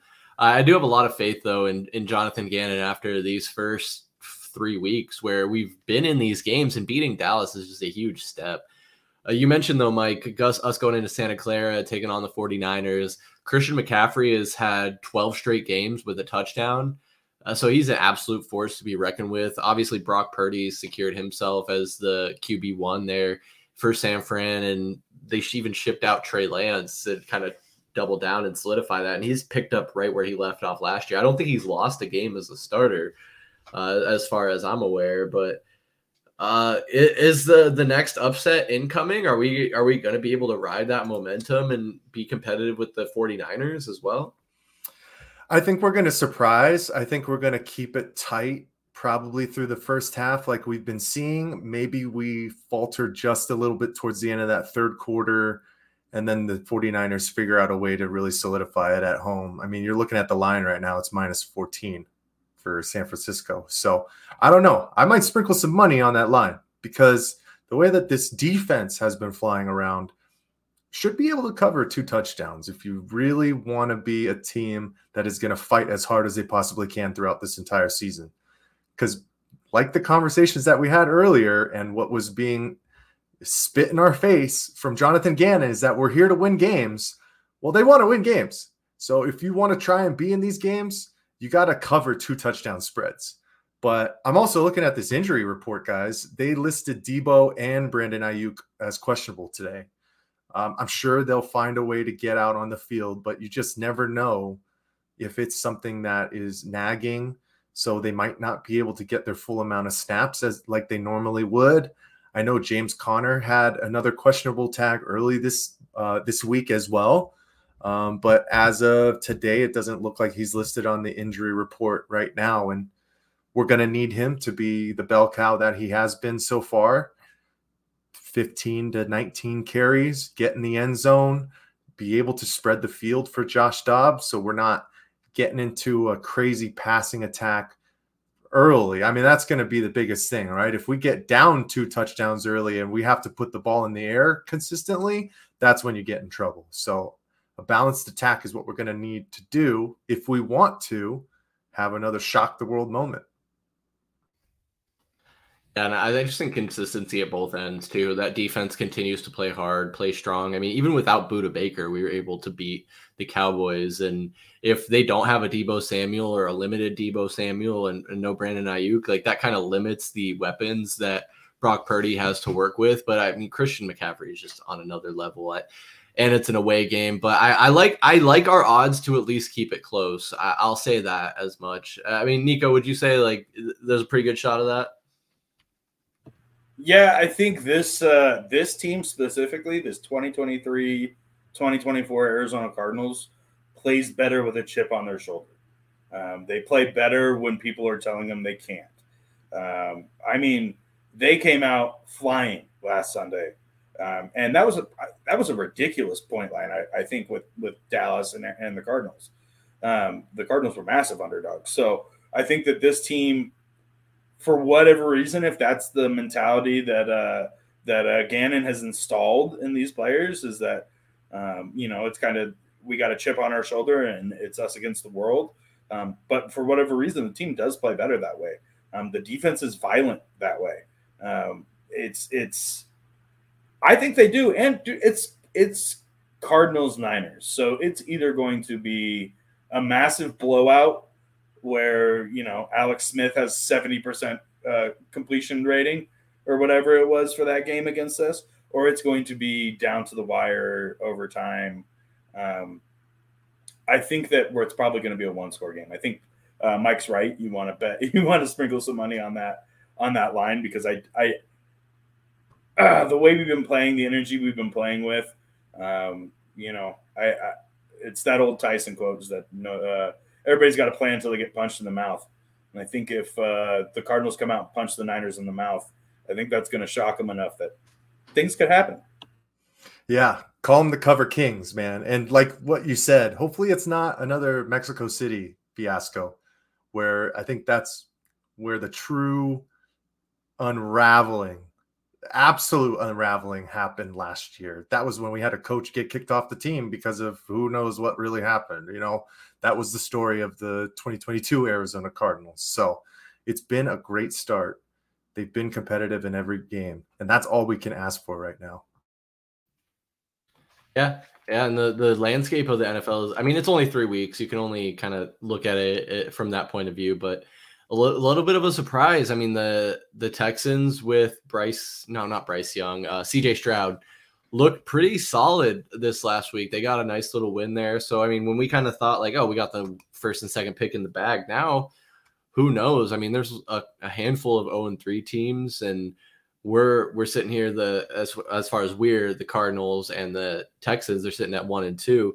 A lot of time left, a lot of time to go. But either way, I expect that we'll still have a pretty pretty high draft pick. Mike, you're projecting there five wins for the Cardinals. That means only four more with what 15 games left to go in the season. So a lot a lot of football to be played, but it's it's a it's a week to week proposition, especially with a team like this. I am uh, I am happy to see though that they're competing and Jonathan Gannon is kind of walking the walk to an extent. I mean, he he was a lot of talk. Uh, I still don't uh, really agree with the approach as far as how we could see they were putting the team together talent wise versus what they were saying. But I mean, at the same time, I'm kind of eating my words because even with the talent that they've assembled, they are showing that they are competitive and able to win games. Uh, you mentioned Niko Dennis Gardeck. He's been an absolute diamond in the rough, just absolute beast. Kyzir White has been a huge, huge piece on this defense. And, and like we said, Budda Baker didn't even play in this last game. So a lot of room for optimism there. Uh, but fellas, I think we could wrap this up here pretty quick. Um, have some miscellaneous topics. I mean, we don't have to get out of here quick. We can kind of hang out and bounce around depending on where this takes us. But uh, Matt dropped in the group chat. He couldn't make it on the live stream tonight, but he wanted us to. He he's a big Taylor Swift fan, guys. So he really wanted us to talk about the budding relationship between him and Kansas City Chiefs tight end Travis Kelce. Uh, I think I saw earlier today. His jersey sales are up like 400%. Mike, the Swifties are on board. I got to talk about other things I've seen on social media too. I've been having a lot of fun seeing these women talk to their boyfriends, significant others, husbands, whatever, and basically say, Hey, how do you feel about Taylor Swift putting Travis Kelce on the map? And I was kind of in the same you know space that most of these guys are. Like, what the hell are you talking about? Travis Kelce has been one of the best tight ends in the NFL for a long time. You're talking about a two-time NFL Super Bowl champion, a guy who is an all-pro, just an absolute stud, is going to go down as probably top three tight end at the end of the day if he stays healthy and can play and, and go. You know, that's a great conversation. What, what's your what's your top three? I'm going Rob Gronkowski, Tony Gonzalez, and at the end of the day, maybe Travis Kelce. So for guys like us, he's well established and he's been around. But for the Swifties who are all about Taylor Swift, they had no clue who the fuck he was, right? So it's been really, really funny to see some of those conversations that some of these guys are trying to have with their wives and tell them, no, no, no, we've known about him for a long time. Yeah, that that's a that's a great point. Obviously, in the sports world, Travis Kelce is uh, you know synonymous with NFL football and the number one tight end taken off the board in every fantasy football draft in like the last three or four seasons. Uh, it, it is funny though. Like, I I agree. Gronk, Tony Gonzalez, Kelce. I mean, Mike Ditka, maybe. Uh, there's some good. There's some other good good tight ends in there sprinkled. Antonio in, yeah. Gates, Vernon Antonio, Davis. There you go. Vernon Davis, that's a great one, just off the top of the head. And, and plenty of other guys. I mean, maybe didn't have like the full longevity of guys like Gronk. Tony Gonzalez had crazy, crazy like forty years. It felt like. Yeah, honestly, is insane. He was in the NFL forever, and like poor guy, man. He spent most of his career what on the Falcons. No, on the on like a bogus Chiefs team with Elvis Grbac oh. throwing him the ball.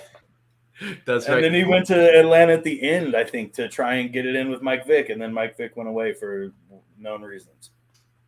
Who was the tight end on the New York Giants for Jeremy Shockey? Jeremy Shockey, there you go. Jeremy That's Shockey was a legend. That's probably the best collegiate tight end ever.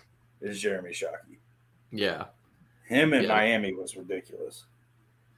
Jer- Jeremy Shockey, he's another guy. I feel like he had a good amount of longevity as as far as and Antonio Gates, like you mentioned, is another guy that that's kind of like that. Antonio Gates is on the Mount Rushmore. Yes, yes, he is. That's what I'm saying. I mean, like it's a conversation. Three, There's a lot of names, man. There's a lot of really good tight ends.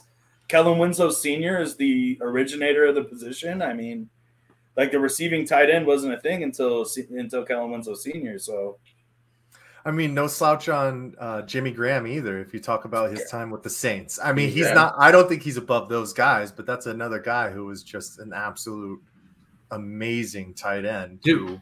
change the position. A guy who was just an absolute killer out there, Aaron Hernandez. A lot of people You know what? All right, guys, Yeah. and have a good I- night. We'll see you I next was time. gonna do. I was gonna throw Freddie Jones out there, and you came with Aaron Hernandez. Good lord. Man, just uh, absolute. He would slay. Okay, on talk- the field. Stop it, Chris. Talk, talking about that though, did you have you seen what's been going on with Chandler Jones? And he came out and he was basically talking about a cover up between um, McDan- Josh McDaniels and um, Aaron Hernandez, and how he had a story. He was at his fire pit, and he started talking about how oh Aaron Hernandez basically he didn't kill himself, and then he started crying. Like something's going on with Chandler Jones, and we do not know what's happening. That's true because the Raiders tried to check him into a mental hospital, is from what I heard. Right? Yeah. So I mean, he hasn't reported to the team. He's been talking about eh, all this cryptic stuff, all this weirdness. I I truly don't know exactly what's going on, but you know, that was a guy who I'll always think back on, you know, fond memories of what he was able to, to do with the Arizona Cardinals. So I hope he can get the help that he needs.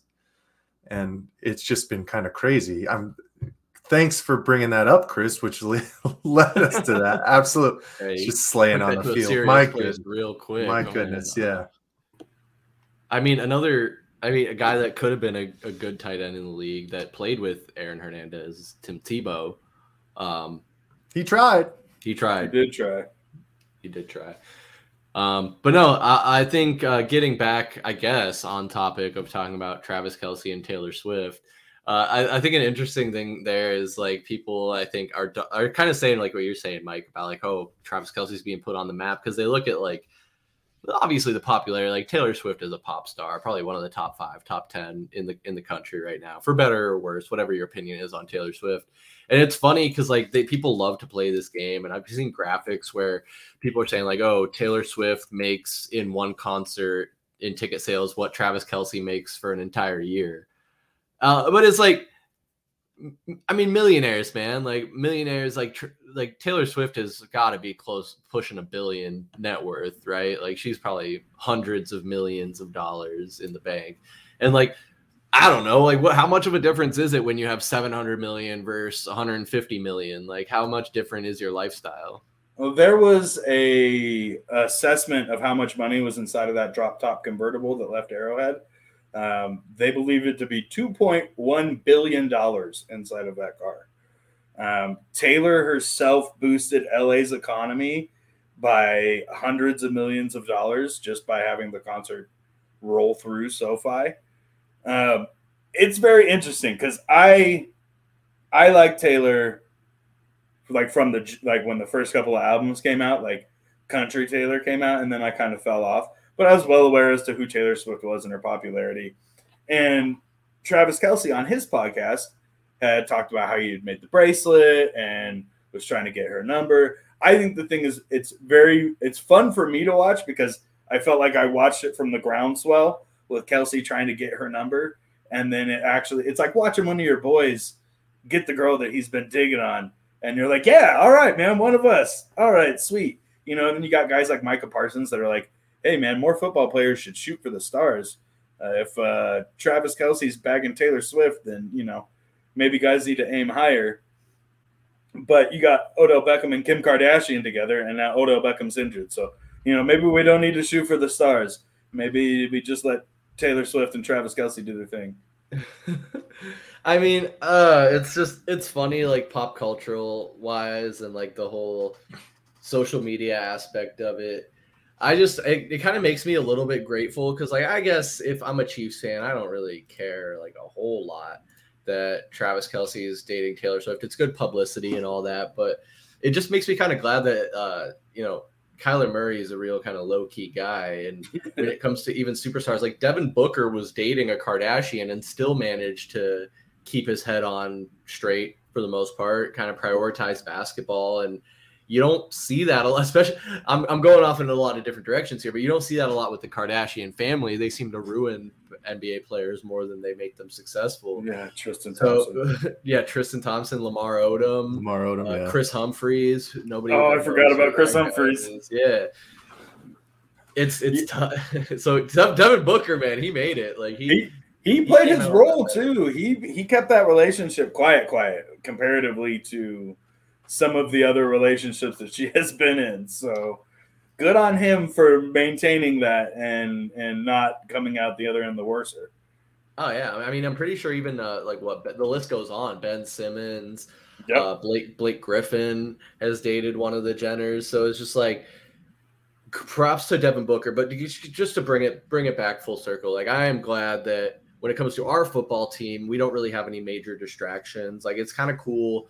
Uh, what is it? Uh, Zach Ertz, uh, his wife Julie Ertz, is on the the U.S. Women's National Team. Uh, she just recently announced her retirement, so I mean, props to her. But that's that's not a. She's like good, wholesome soccer soccer lady. I mean, that's, yeah, that's not a superstar.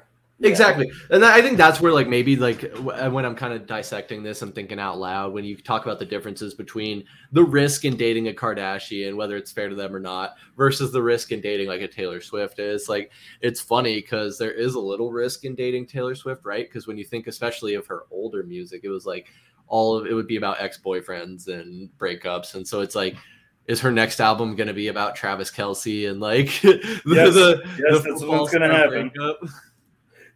That that's for sure what's going to happen. If you're a Chiefs fan, you're praying and hoping for one thing: that this relationship makes it 20 weeks. You don't want this relationship crashing and burning at some point during the season, and then you have sad boy Travis Kelce listening to "Slime Me Out" in his headphones before the game. You know, like that's the last thing you need if you're a Chiefs fan.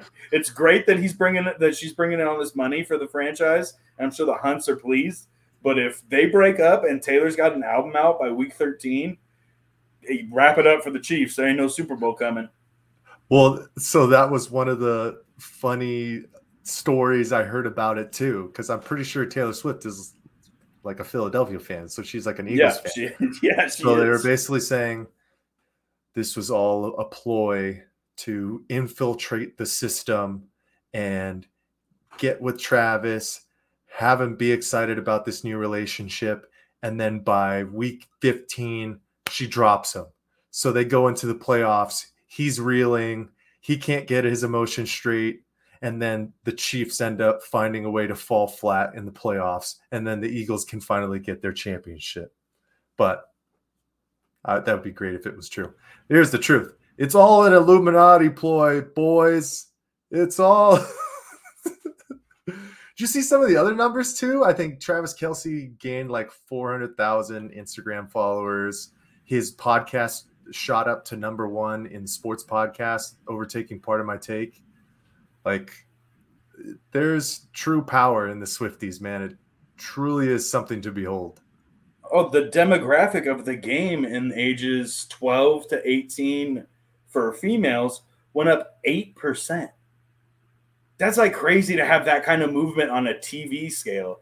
Eight percent is is that's like hundreds of thousands of 12 to 17 year old girls looking to see if they can find Taylor Swift on a five second camera cut. That's nuts, man. It, it's truly it's kind of bonkers, man. Like the Taylor Swift effect is real. And it's funny because you see like the videos from the stadium where people aren't even like the people going to the stadium aren't even focused on the game. They just want to wait outside the box or the section to see if they can catch a glimpse of Taylor Swift, maybe catch a wave. Uh, just I, I just I've never understood that level of fandom. Like I've I haven't met an incredible amount of celebrities. I've been close to celebrities, but it's just like you got to recognize they're just people, man. Like they're just ordinary, everyday motherfuckers. And yeah, they might be talented, whether it's singing or acting or playing sports. It's just like, but at the end of the day, they are just people, and it's like I, I don't know. I'm not famous. I just feel like I would appreciate being treated as like another person rather than like a, a you know demigod or some craziness. But it, it's it's interesting. I, I, like the conspiracy theories. I like the the Taylor Swift effect. It's all fun and uh, good for Twitter and and the social media sphere. But I don't know. I'm wishing Travis Kelce the best because uh, history tells us that these things don't always always end the best. He's gonna need it, without a doubt. Fellas, a couple other miscellaneous topics I got here. Let me know if you got a bail. We can we can pump the brakes on this and, and save it for another time. I know Mike, you and I are going to be recording the uh, September, holy shit, the September episode of the Heat Check podcast in person tomorrow with VSP Tallman. We're all three going to sit down. Uh, we do our once a month in person recording where we get in the studio here in the Valley Sports Plug studios, bust out the microphones. There's no video, all crispy, clean audio where we just talk about all the Valley sports. We're going to talk about the Suns. We're going to talk about the Diamondbacks and the Cardinals. So kind of probably rehashing a little bit of what we talked about today, but kind of diving in deeper. Of course, you'll be able to get VSP Tallman's uh, take on there as well. Uh, but uh, like I said, a couple miscellaneous topics I got here, and, and Niko, you got the ASU hat on, so I kind of want to throw it your way. The Pac-12 is having an incredible final season. a lot of news and media attention, a lot of teams that are doing really well. When you look at USC and Oregon, uh, Colorado, of, of, course, with Coach Prime, has been making a, a lot of headlines, and they started three and zero, oh, but then lost to Oregon, forty-two to six. Uh, what are you What are you making of of this season so far in college football? Man, isn't it a shame that in the final existence of Pac-12 football, we might have the best version of Pac-12 football we've ever seen. That's that sucks, man. We have three possible Heisman candidates in the in the Pac-12 right now. You got you got Bo Nix, you got uh, uh, Caleb Williams, and then you got Shedeur Sanders, which probably you can take take him off the list after 42 to you know 10 shellacking. But like, look, man, Pac Pac-12 football is uh, exciting for I think the first time in a, in a while.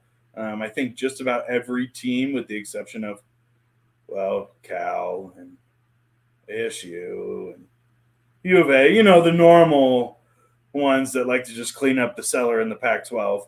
Um, the rest of that, that, that, I mean, even Washington State is that's a team that doesn't have anywhere to go after the season.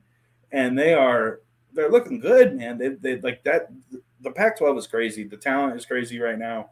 Um, like I mentioned to you boys earlier, I went to the ASU Fresno game um, where ASU got absolutely dog walked, and uh, you know, like, man, even even there, you go, well, if we fire Ray Anderson, like we're, I don't know, two years away from having like a solid squad. We got to get all the trash that Herm Edwards had out there, but like the Pac-12 this season is is scary, and um, don't sleep on Colorado. I don't think they're done. I think uh, Coach Prime uh, has that team ready for adjustments. I think there was some really dumb mistakes made by Colorado pregame. Um, you walk into a place like Autzen. Uh, that's the only place I've ever got cussed out for wearing a Pat Tillman jersey, gentlemen. I wore an ASU Pat Tillman jersey into Autzen and got told a bunch of very nice, uh, lovely words from the Oregon faithful.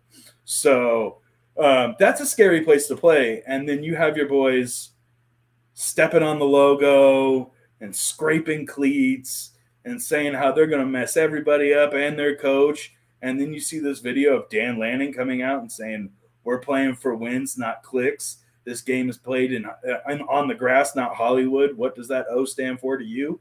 Oh, no, that's not the organization you want to rile up. There are two teams in the Pac 12 that are SEC quality teams Oregon and USC. Don't step on their logos, don't trash talk them those boys will put you in the ground quicker than you know what to do with. Um, but yeah, I think honestly, I think Oregon has a real shot at, at, at a national championship this year um, with how fast and how quick that those guys fly around the ball. Um, USC, man, USC, I think ASU kind of showed a couple kinks in the armor um, last Saturday.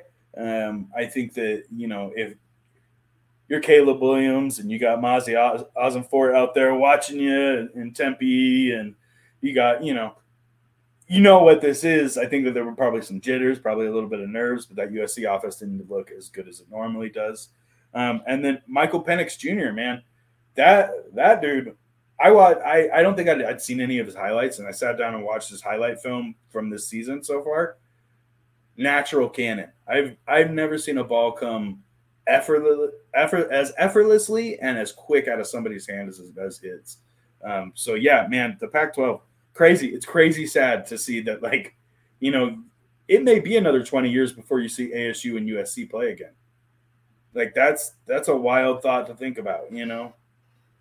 But yeah. conference looks great. Yeah, putting it in that perspective, it is it is kind of sad to see the end of an era, and we we grew up. I think um, you all three of us with the Pac-10 became the Pac-12 a strong conference and just from the ineptitude of the leadership class there in the conference and at each university individually i mean i think there's a lot of blame to go around. That's why i always really enjoy having ben miller on the streams with us because he really keeps an keeps an eye on that. And like i a lot of your insight too there niko is really is really incredible because i don't admittedly keep up with ASU, you know, super closely, but I do like what I've seen from my perspective with with what Kenny Dillingham is doing. I think he's the right guy to come in and clean up after this whole Herm Edwards debacle and whatever fallout we might still be having to deal with from that. But to see them take it on the chin after that Fresno loss and come back and be competitive against USC, I mean, still still a loss, still kind of kind of a bad beatdown, but they put up points at least, which is more than we could say with that Fresno game. Mike, you and I were watching that while we were out in Pittsburgh, and uh, that was a rough one. And, and we also saw the Colorado Colorado State game there, so I like a lot of what you're saying there, Niko. With when they rolled into Oregon, I think they just had a real high coming off that game and all the national attention and the perceived chip on their shoulder. To, they they had an inflated ego, and I know there have been guys on that team and in the media that have foolish, I think foolishly come out and said that, oh, if Travis Hunter was healthy, we would have been a, a, in a different situation and that would have been a game changer. I mean, I don't know about that so much at the college level as far as one guy able to move the needle, especially when it wasn't even close, man. Like that Colorado offense couldn't get anything going against Oregon. And like, I'm kind of here for it. I, I don't know if it's, if it's just I want to be like the the edgy counterculture guy, but like I'm not about the, everything Colorado's doing. I think they've been totally inflated by the media and beating Colorado State in overtime and double overtime was I was Mike, I don't know about you, man. I wasn't impressed by that at all. Yeah, that CSU game was too close, but for them to scratch it out, that's good for for their culture and what they're trying to build. I think one thing that you can say is obviously Coach Prime is a polarizing figure, so all of the extracurricular activities come with it and you just have to basically take it on the chin. If you're going to be the way that you are and get mollywopped you you got to keep that talk going next week and the week after and it seems like that's the culture that he's trying to build there. So you know sometimes it works out sometimes it doesn't. I, and i see what you're talking about Niko, yeah, I think Oregon, especially when they're ranked top 10, that's the last place that I want to be doing extra yapping. I'll just keep my normal talk going, but I'm not stabbing anything through the you know middle of the field on the logo or anything. I might ruffle up some feathers beforehand, maybe get into a scruff before the game with some of the players, do some pushing, rile yourself up that way. But I would have just been a little bit more careful with my words. But isn't it just sweet sweet serenity to know that in probably the best season in Pac 12 history of football, once again, the two Arizona, Arizona schools find themselves outside looking in. Like, we don't even have one of them. That's one of those top 25 teams. That's why I'm like, that's great for the Pac 12.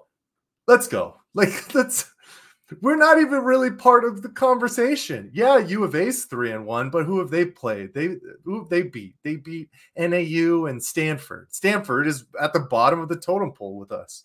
But thankfully, ASU did show some life against USC, and like you said, showed some you know kinks in the armor for USC. But yeah, I'm more so excited to see what happens from this last season for basketball and what can transition into the different schools because that's my bread and butter. You guys know that. I'm a basketball guy through and through. I love football. I love the NFL. Don't love college football as much. I know some people are going to look at me crazy like that, but that's just how I've been, how I've been for a long time. It's NFL or bust for me. Yeah, no, that's that's completely fair. I, have had a hard time getting behind college football as well from a fan perspective. I'll always root for ASU, the home the hometown team. Uh, just some some you know wrap up thoughts on that. Like I am glad that the Arizona State and U of A were able to keep the territorial cup intact. So we'll continue to have that going forward, and it'll be interesting to see who will take that one this season. As far as the basketball program goes, we got Bobby Hurley coming back. I, I like the the direction they've been heading, but it seems like they've kind of stagnated lately hopefully they can they can make some progress this year. And it's it's easy to forget that the conference realignments don't just impact football. It seems like that's where all the focus is but it will also impact basketball and literally every other collegiate sport. And i know that was a huge point of contention for i mean like track and field and, and other types of sports within the school that don't get as much funding as the football or the basketball program do, where travel and all those other logistics come into it. But we've talked about that. I'm sure we'll talk about it again. But guys, we're about an hour, 50 minutes here into the stream. It's been a great roundtable live stream. Uh, Michael, Benjamin, and Niko, really appreciate you guys. Um, I figure we could probably go for maybe five, ten more minutes, make it a smooth two hours. And I got one more topic left uh, to kind of run by you guys if you're up for it. What do you say? Sweet, let's do it. So we saw some moves made where DeAndre Ayton has moved on. He's a Portland Trailblazer. We saw and talked about some other moves that have been made in the recent history of the Suns and getting rid of Cam Johnson and Mikal Bridges now in New York. Uh, but another one, Chris Paul, he has found himself in Golden State with the Warriors after what well, he ended up going to Washington as part of that Brad Beal trade, and then they traded him to Golden State. But now everyone, the, the you know the biggest question has been how is that going to work? With Klay Thompson and Steph Curry having that guard position. And uh, uh, Steve Kerr recently came out, and I think it was in a presser, said that uh, the Golden State Warriors have six starters, guys. Um, how is that going to work? I feel like that's cheating. They can't start six guys, Mike. I, I don't think that's how the NBA rulebook works, is it? It's not. Steve Kerr has been a kumbaya guy forever. I think you just got to go out there and put somebody in their place. Like, is Chris Paul the starting point guard for the Golden State Warriors? He shouldn't be, guys. He shouldn't be. He should come off the bench, help bolster that second lineup. And you can always stagger guys, right? Too. Like he he doesn't have to be the starter to play alongside Stephen Curry, put Curry at the two, Klay at the three, like normal, Kevon Looney, Draymond, like, and you can get plenty of minutes together. But just to play kumbaya to make sure that Chris Paul feels like he's still a part of it because he won't accept where he is at this point in his career is just ridiculous. I mean, at this point the guy is trying to win a title. You have to fit into your to your form and fit into where you're going to be uh, you're going to get the team that you're on to be as successful as they possibly can be. So I mean, that's why he's doing it, right? Because Chris is probably dragging his feet about being a guy that is the sixth man. Which, I mean, we've seen plenty of incredible guys who have been all NBA talents, who have been six men their entire career and have gone into the Hall of Fame or are going into the Hall of Fame. You know, talking about uh, Emmanuel Ginobili, as much as I hate that to be the first guy off the list that I say, you know, who else? Help me out here, guys. You got uh, Jamal Crawford. Jamal Crawford, Phoenix Suns own. Lou Williams, perennial six man of the year. I mean, uh, you just got to. I I completely agree with you. Uh, you're totally on. Uh, so there's plenty of guys who, and those guys didn't even have stellar careers where Chris Paul is going to be a first ballot Hall of Famer. So for him to not fall into the mold, be a, a pros pro with those guys, especially guys who have won four titles, uh, and and to make the coach feel like he needs to make a statement like that. I don't know, guys. That's why once again I'm still a little bit worried about where Jrue Holiday is going to find himself going. Do the Golden State Warriors send Chris Paul once again over to Portland for another expiring contract and pull in Jrue Holiday to go alongside with those. I mean, it's speculation, but those are the types of things that good franchises that continue to be at the top of the top find ways to do. And if a guy isn't completely bought in, they're going to make it happen sooner rather than later, you know? I completely I completely agree. And I mean so many so many angles to go off of that, right? I mean, I think Jrue Holiday would fit in with the Golden State Warriors a, a lot better than a Chris Paul would. And and you you mentioned if he's not willing to take on that role and responsibility of coming off the bench like he should and we talked about load management when Steph Curry's having his rest days or if he's banged up. I mean, Chris Paul, you're ready to go. And and vice versa. If Chris Paul's a little banged up, Steph Curry can get more minutes. And you just get to preserve yourself and your body and be on a team that might have a championship, you know, competitive aspect to them. Like they're not a team I would count out by any means. They, I don't think they're as deep as some of the other contending teams right now, which I think is kind of bit came back to bite them in the last playoff run they had and would probably still impact them here. But yeah, I, I, that's a great question, Mike. Like, if that deal were to come down, how sweet would that be, right? Niko to have uh, Chris Paul having a team back up with DeAndre Ayton, and oof, how would that how would that look? Yeah, I'll give you the Portland perspective on that. Uh, first of all, Chris Paul, don't do what your boy Carmelo did, man.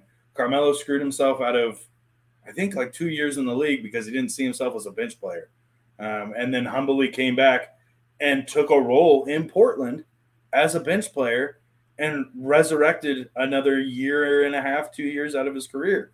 Um, so yeah, Chris Paul really just needs to either the either the top guy, which you're not because Steph Curry's on that team, or you need to play your role. Um, Portland fans would lose their shit if they managed to get Chris Paul.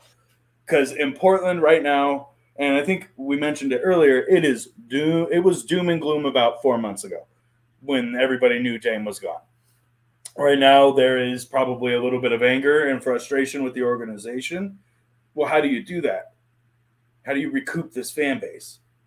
You go and get Chris Paul, who is one of those players who is, when he's on your team, everybody's favorite player, and you pair him up with DeAndre. I think it's a great move for for Portland if you want. I mean, look, they they are the there's two professional acts in Portland. It is the Trailblazers and the Timbers. Um, if I had to bet my money, the Timbers are still selling out those those season tickets. Uh, the Blazers are not anymore. Um, that just it's a depleted roster, and if you're management, how are you going to get cheeks and seats? That's kind of you know it's a business at the end of the day. Yeah, I would I would trade Jrue Holiday for Chris Paul in a heartbeat. Am I going to get meaningful years out of Chris Paul? No, I'm not but I can run a pick and roll that's semi efficient with with Da, um, and you have still some decent wing players left on that team that could benefit from Chris Paul seeing the floor the way he does. But uh, yeah, Portland loves an old basketball player past their prime. Um, you would have thought that we got like 2007 Carmelo Anthony when he showed up in Portland. Um, and I was just as guilty of it. I was in the nosebleed screaming my head off with the fresh jersey. Like you know, so yeah, Portland has a thing for aged basketball players past their prime. So I think if if they do that, that's a great way to recoup the season from a business standpoint. It's also a re- great way to kind of recoup the season from a basketball standpoint too. Yeah, I think there's a lot of angles to, to look at that. And I, I, I do agree. I think Chris Paul does more of a benefit for the Trailblazers than he will for the Golden State Warriors uh, especially when you consider the aspect of having a mentor for Scoot Henderson and a young basketball team, already having that familiarity with DeAndre and and they can kind of both have that shared, you know, I don't know what the right word is. Um, maybe help me out here. Uh, just disdain might not might, might be too strong for, but a chip on their shoulder for how things ended with the Suns. Uh, you know, poor DeAndre Ayton, man, he he had a tough relationship with Monty Williams, which I think kind of plagued his whole last year. Uh, I'm not gonna get too caught up on that, but like Chris Paul, kind of the way he was let go and saying that he found out from media reports and while he was on a plane and not necessarily having a call from James Jones and sending him off with a smooth farewell. But I, I think that's there's a lot of legs to that that trade rumor as far as getting Chris Paul moved from the Warriors, it's it's hard to imagine that he he suits up for that Golden State team. Like six starters, Steve Kerr. Like I think that's it's a bit asinine for lack of a better word because we know you can only have five starters and you can talk about having this rotation in and out but at the end of the day someone's going to be be upset about it and either that or you're not going to be putting the best roster out there because you're trying to make everyone happy like mike and i you were you and i were talking about this like what does the starting lineup look like how small are they willing to go is it Chris Paul, Steph Curry, Klay Thompson, Draymond Green, and Andrew Wiggins. Like that, that means your tallest player out there is six foot eight, six foot nine in Draymond Green. And it's just like, how are you supposed to compete with the likes of Nikola Jokic and Joel Embiid and Bam Adebayo, these bigs in this league that can absolutely bully you down low? It's just, it seems like a tough proposition, guys, honestly. But I agree, Mike, with what you said a little bit earlier. I don't think we're done seeing trades here as we're about a week, week and a half away from the NBA training camps firing up. Fellas, this is prime time sports season. The football season is underway. NBA basketball is coming up in like three, four weeks. We're gonna have some preseason action coming your way. The MLB playoffs. Hopefully, we see our Diamondbacks playing, and then uh, hockey. Hockey is also starting up pretty pretty soon. So maybe we'll we'll have some Coyotes news sprinkled in. But uh, let's go around the horn here. I want to give you guys the floor for some of your last thoughts. Uh, Niko, I'll go down to you first. We'll go counterclockwise. What what do you what do you uh, have on your mind before we get out of here? Um, shame on you, Portland Trailblazers organization. Um, that's really, I that that fan base is diehard. After spending the seven years I spent up in the Pacific Northwest, there's not a team in Seattle. Um, that team represents two states. Um, as crazy as that sounds, that's a very Pacific Northwest Northwest thing. But uh, the Trailblazers should be embarrassed the way that they handled this Damian Lillard situation. Um, as far as I'm concerned, the past three years, maybe four, there wasn't really an attempt to put anything around Dame. Um, it was little pieces here and there, but everybody in Portland had the general consensus that they needed another superstar. Um, that was the whole point of trading CJ McCollum was that we got rid of the poison pill contract to open up cap space to get another superstar. They couldn't do it. Um, that's that's tough. And to let a generational talent like Damian Lillard, who can shoot from, oh, I don't know, just about anywhere on the damn court go, um, that's a problem. Uh, that's my biggest takeaway. Number two, go Bird Gang. Um, this season has been a lot more exciting than I thought that it was going to be. Uh, I thought we were going to be more miserable here in week four. Um, so uh, go cards. I'm excited for the Suns my hands are crossed in prayer for the Diamondbacks. Um, I really, really want playoff baseball. Not that this is any concession, but we are playing important baseball at the end of September. That is big to say. The fact that we are in this spot in general, if you would have asked any of the three of us before the season started, none of us would have said that we would be playing meaningful baseball in the back end of September and early October. So that's my final thoughts. Sorry, guys, I know that was long, but that's that's all I got. All good, man. All great points. Things to keep an eye on. Uh, I'm so stoked for the Diamondbacks. Three more games left. They got to win a couple of those, I think, to really sure up that spot. Mike, what do you got for us, brother? Cardinals, let's bring the intensity to Santa Clara. Diamondbacks, Let's get it done against Houston and DeAndre Ayton. I will save my final thoughts for the Heat Check podcast, which will come out on Saturday. But Niko, always very appreciative of you hopping on, man. You are invited back any and every time, man. Got to keep us Valley fans involved talking about everything that's going on. But oh, breath of fresh air. We're here, baby. All the sports are alive and well now. Let's fucking go, man my favorite time of the year. Yes, thank you, Niko. Thank you, Mike. Anyone who is tuned in, still watching live or listening back on the playback, thank you so much for tuning in.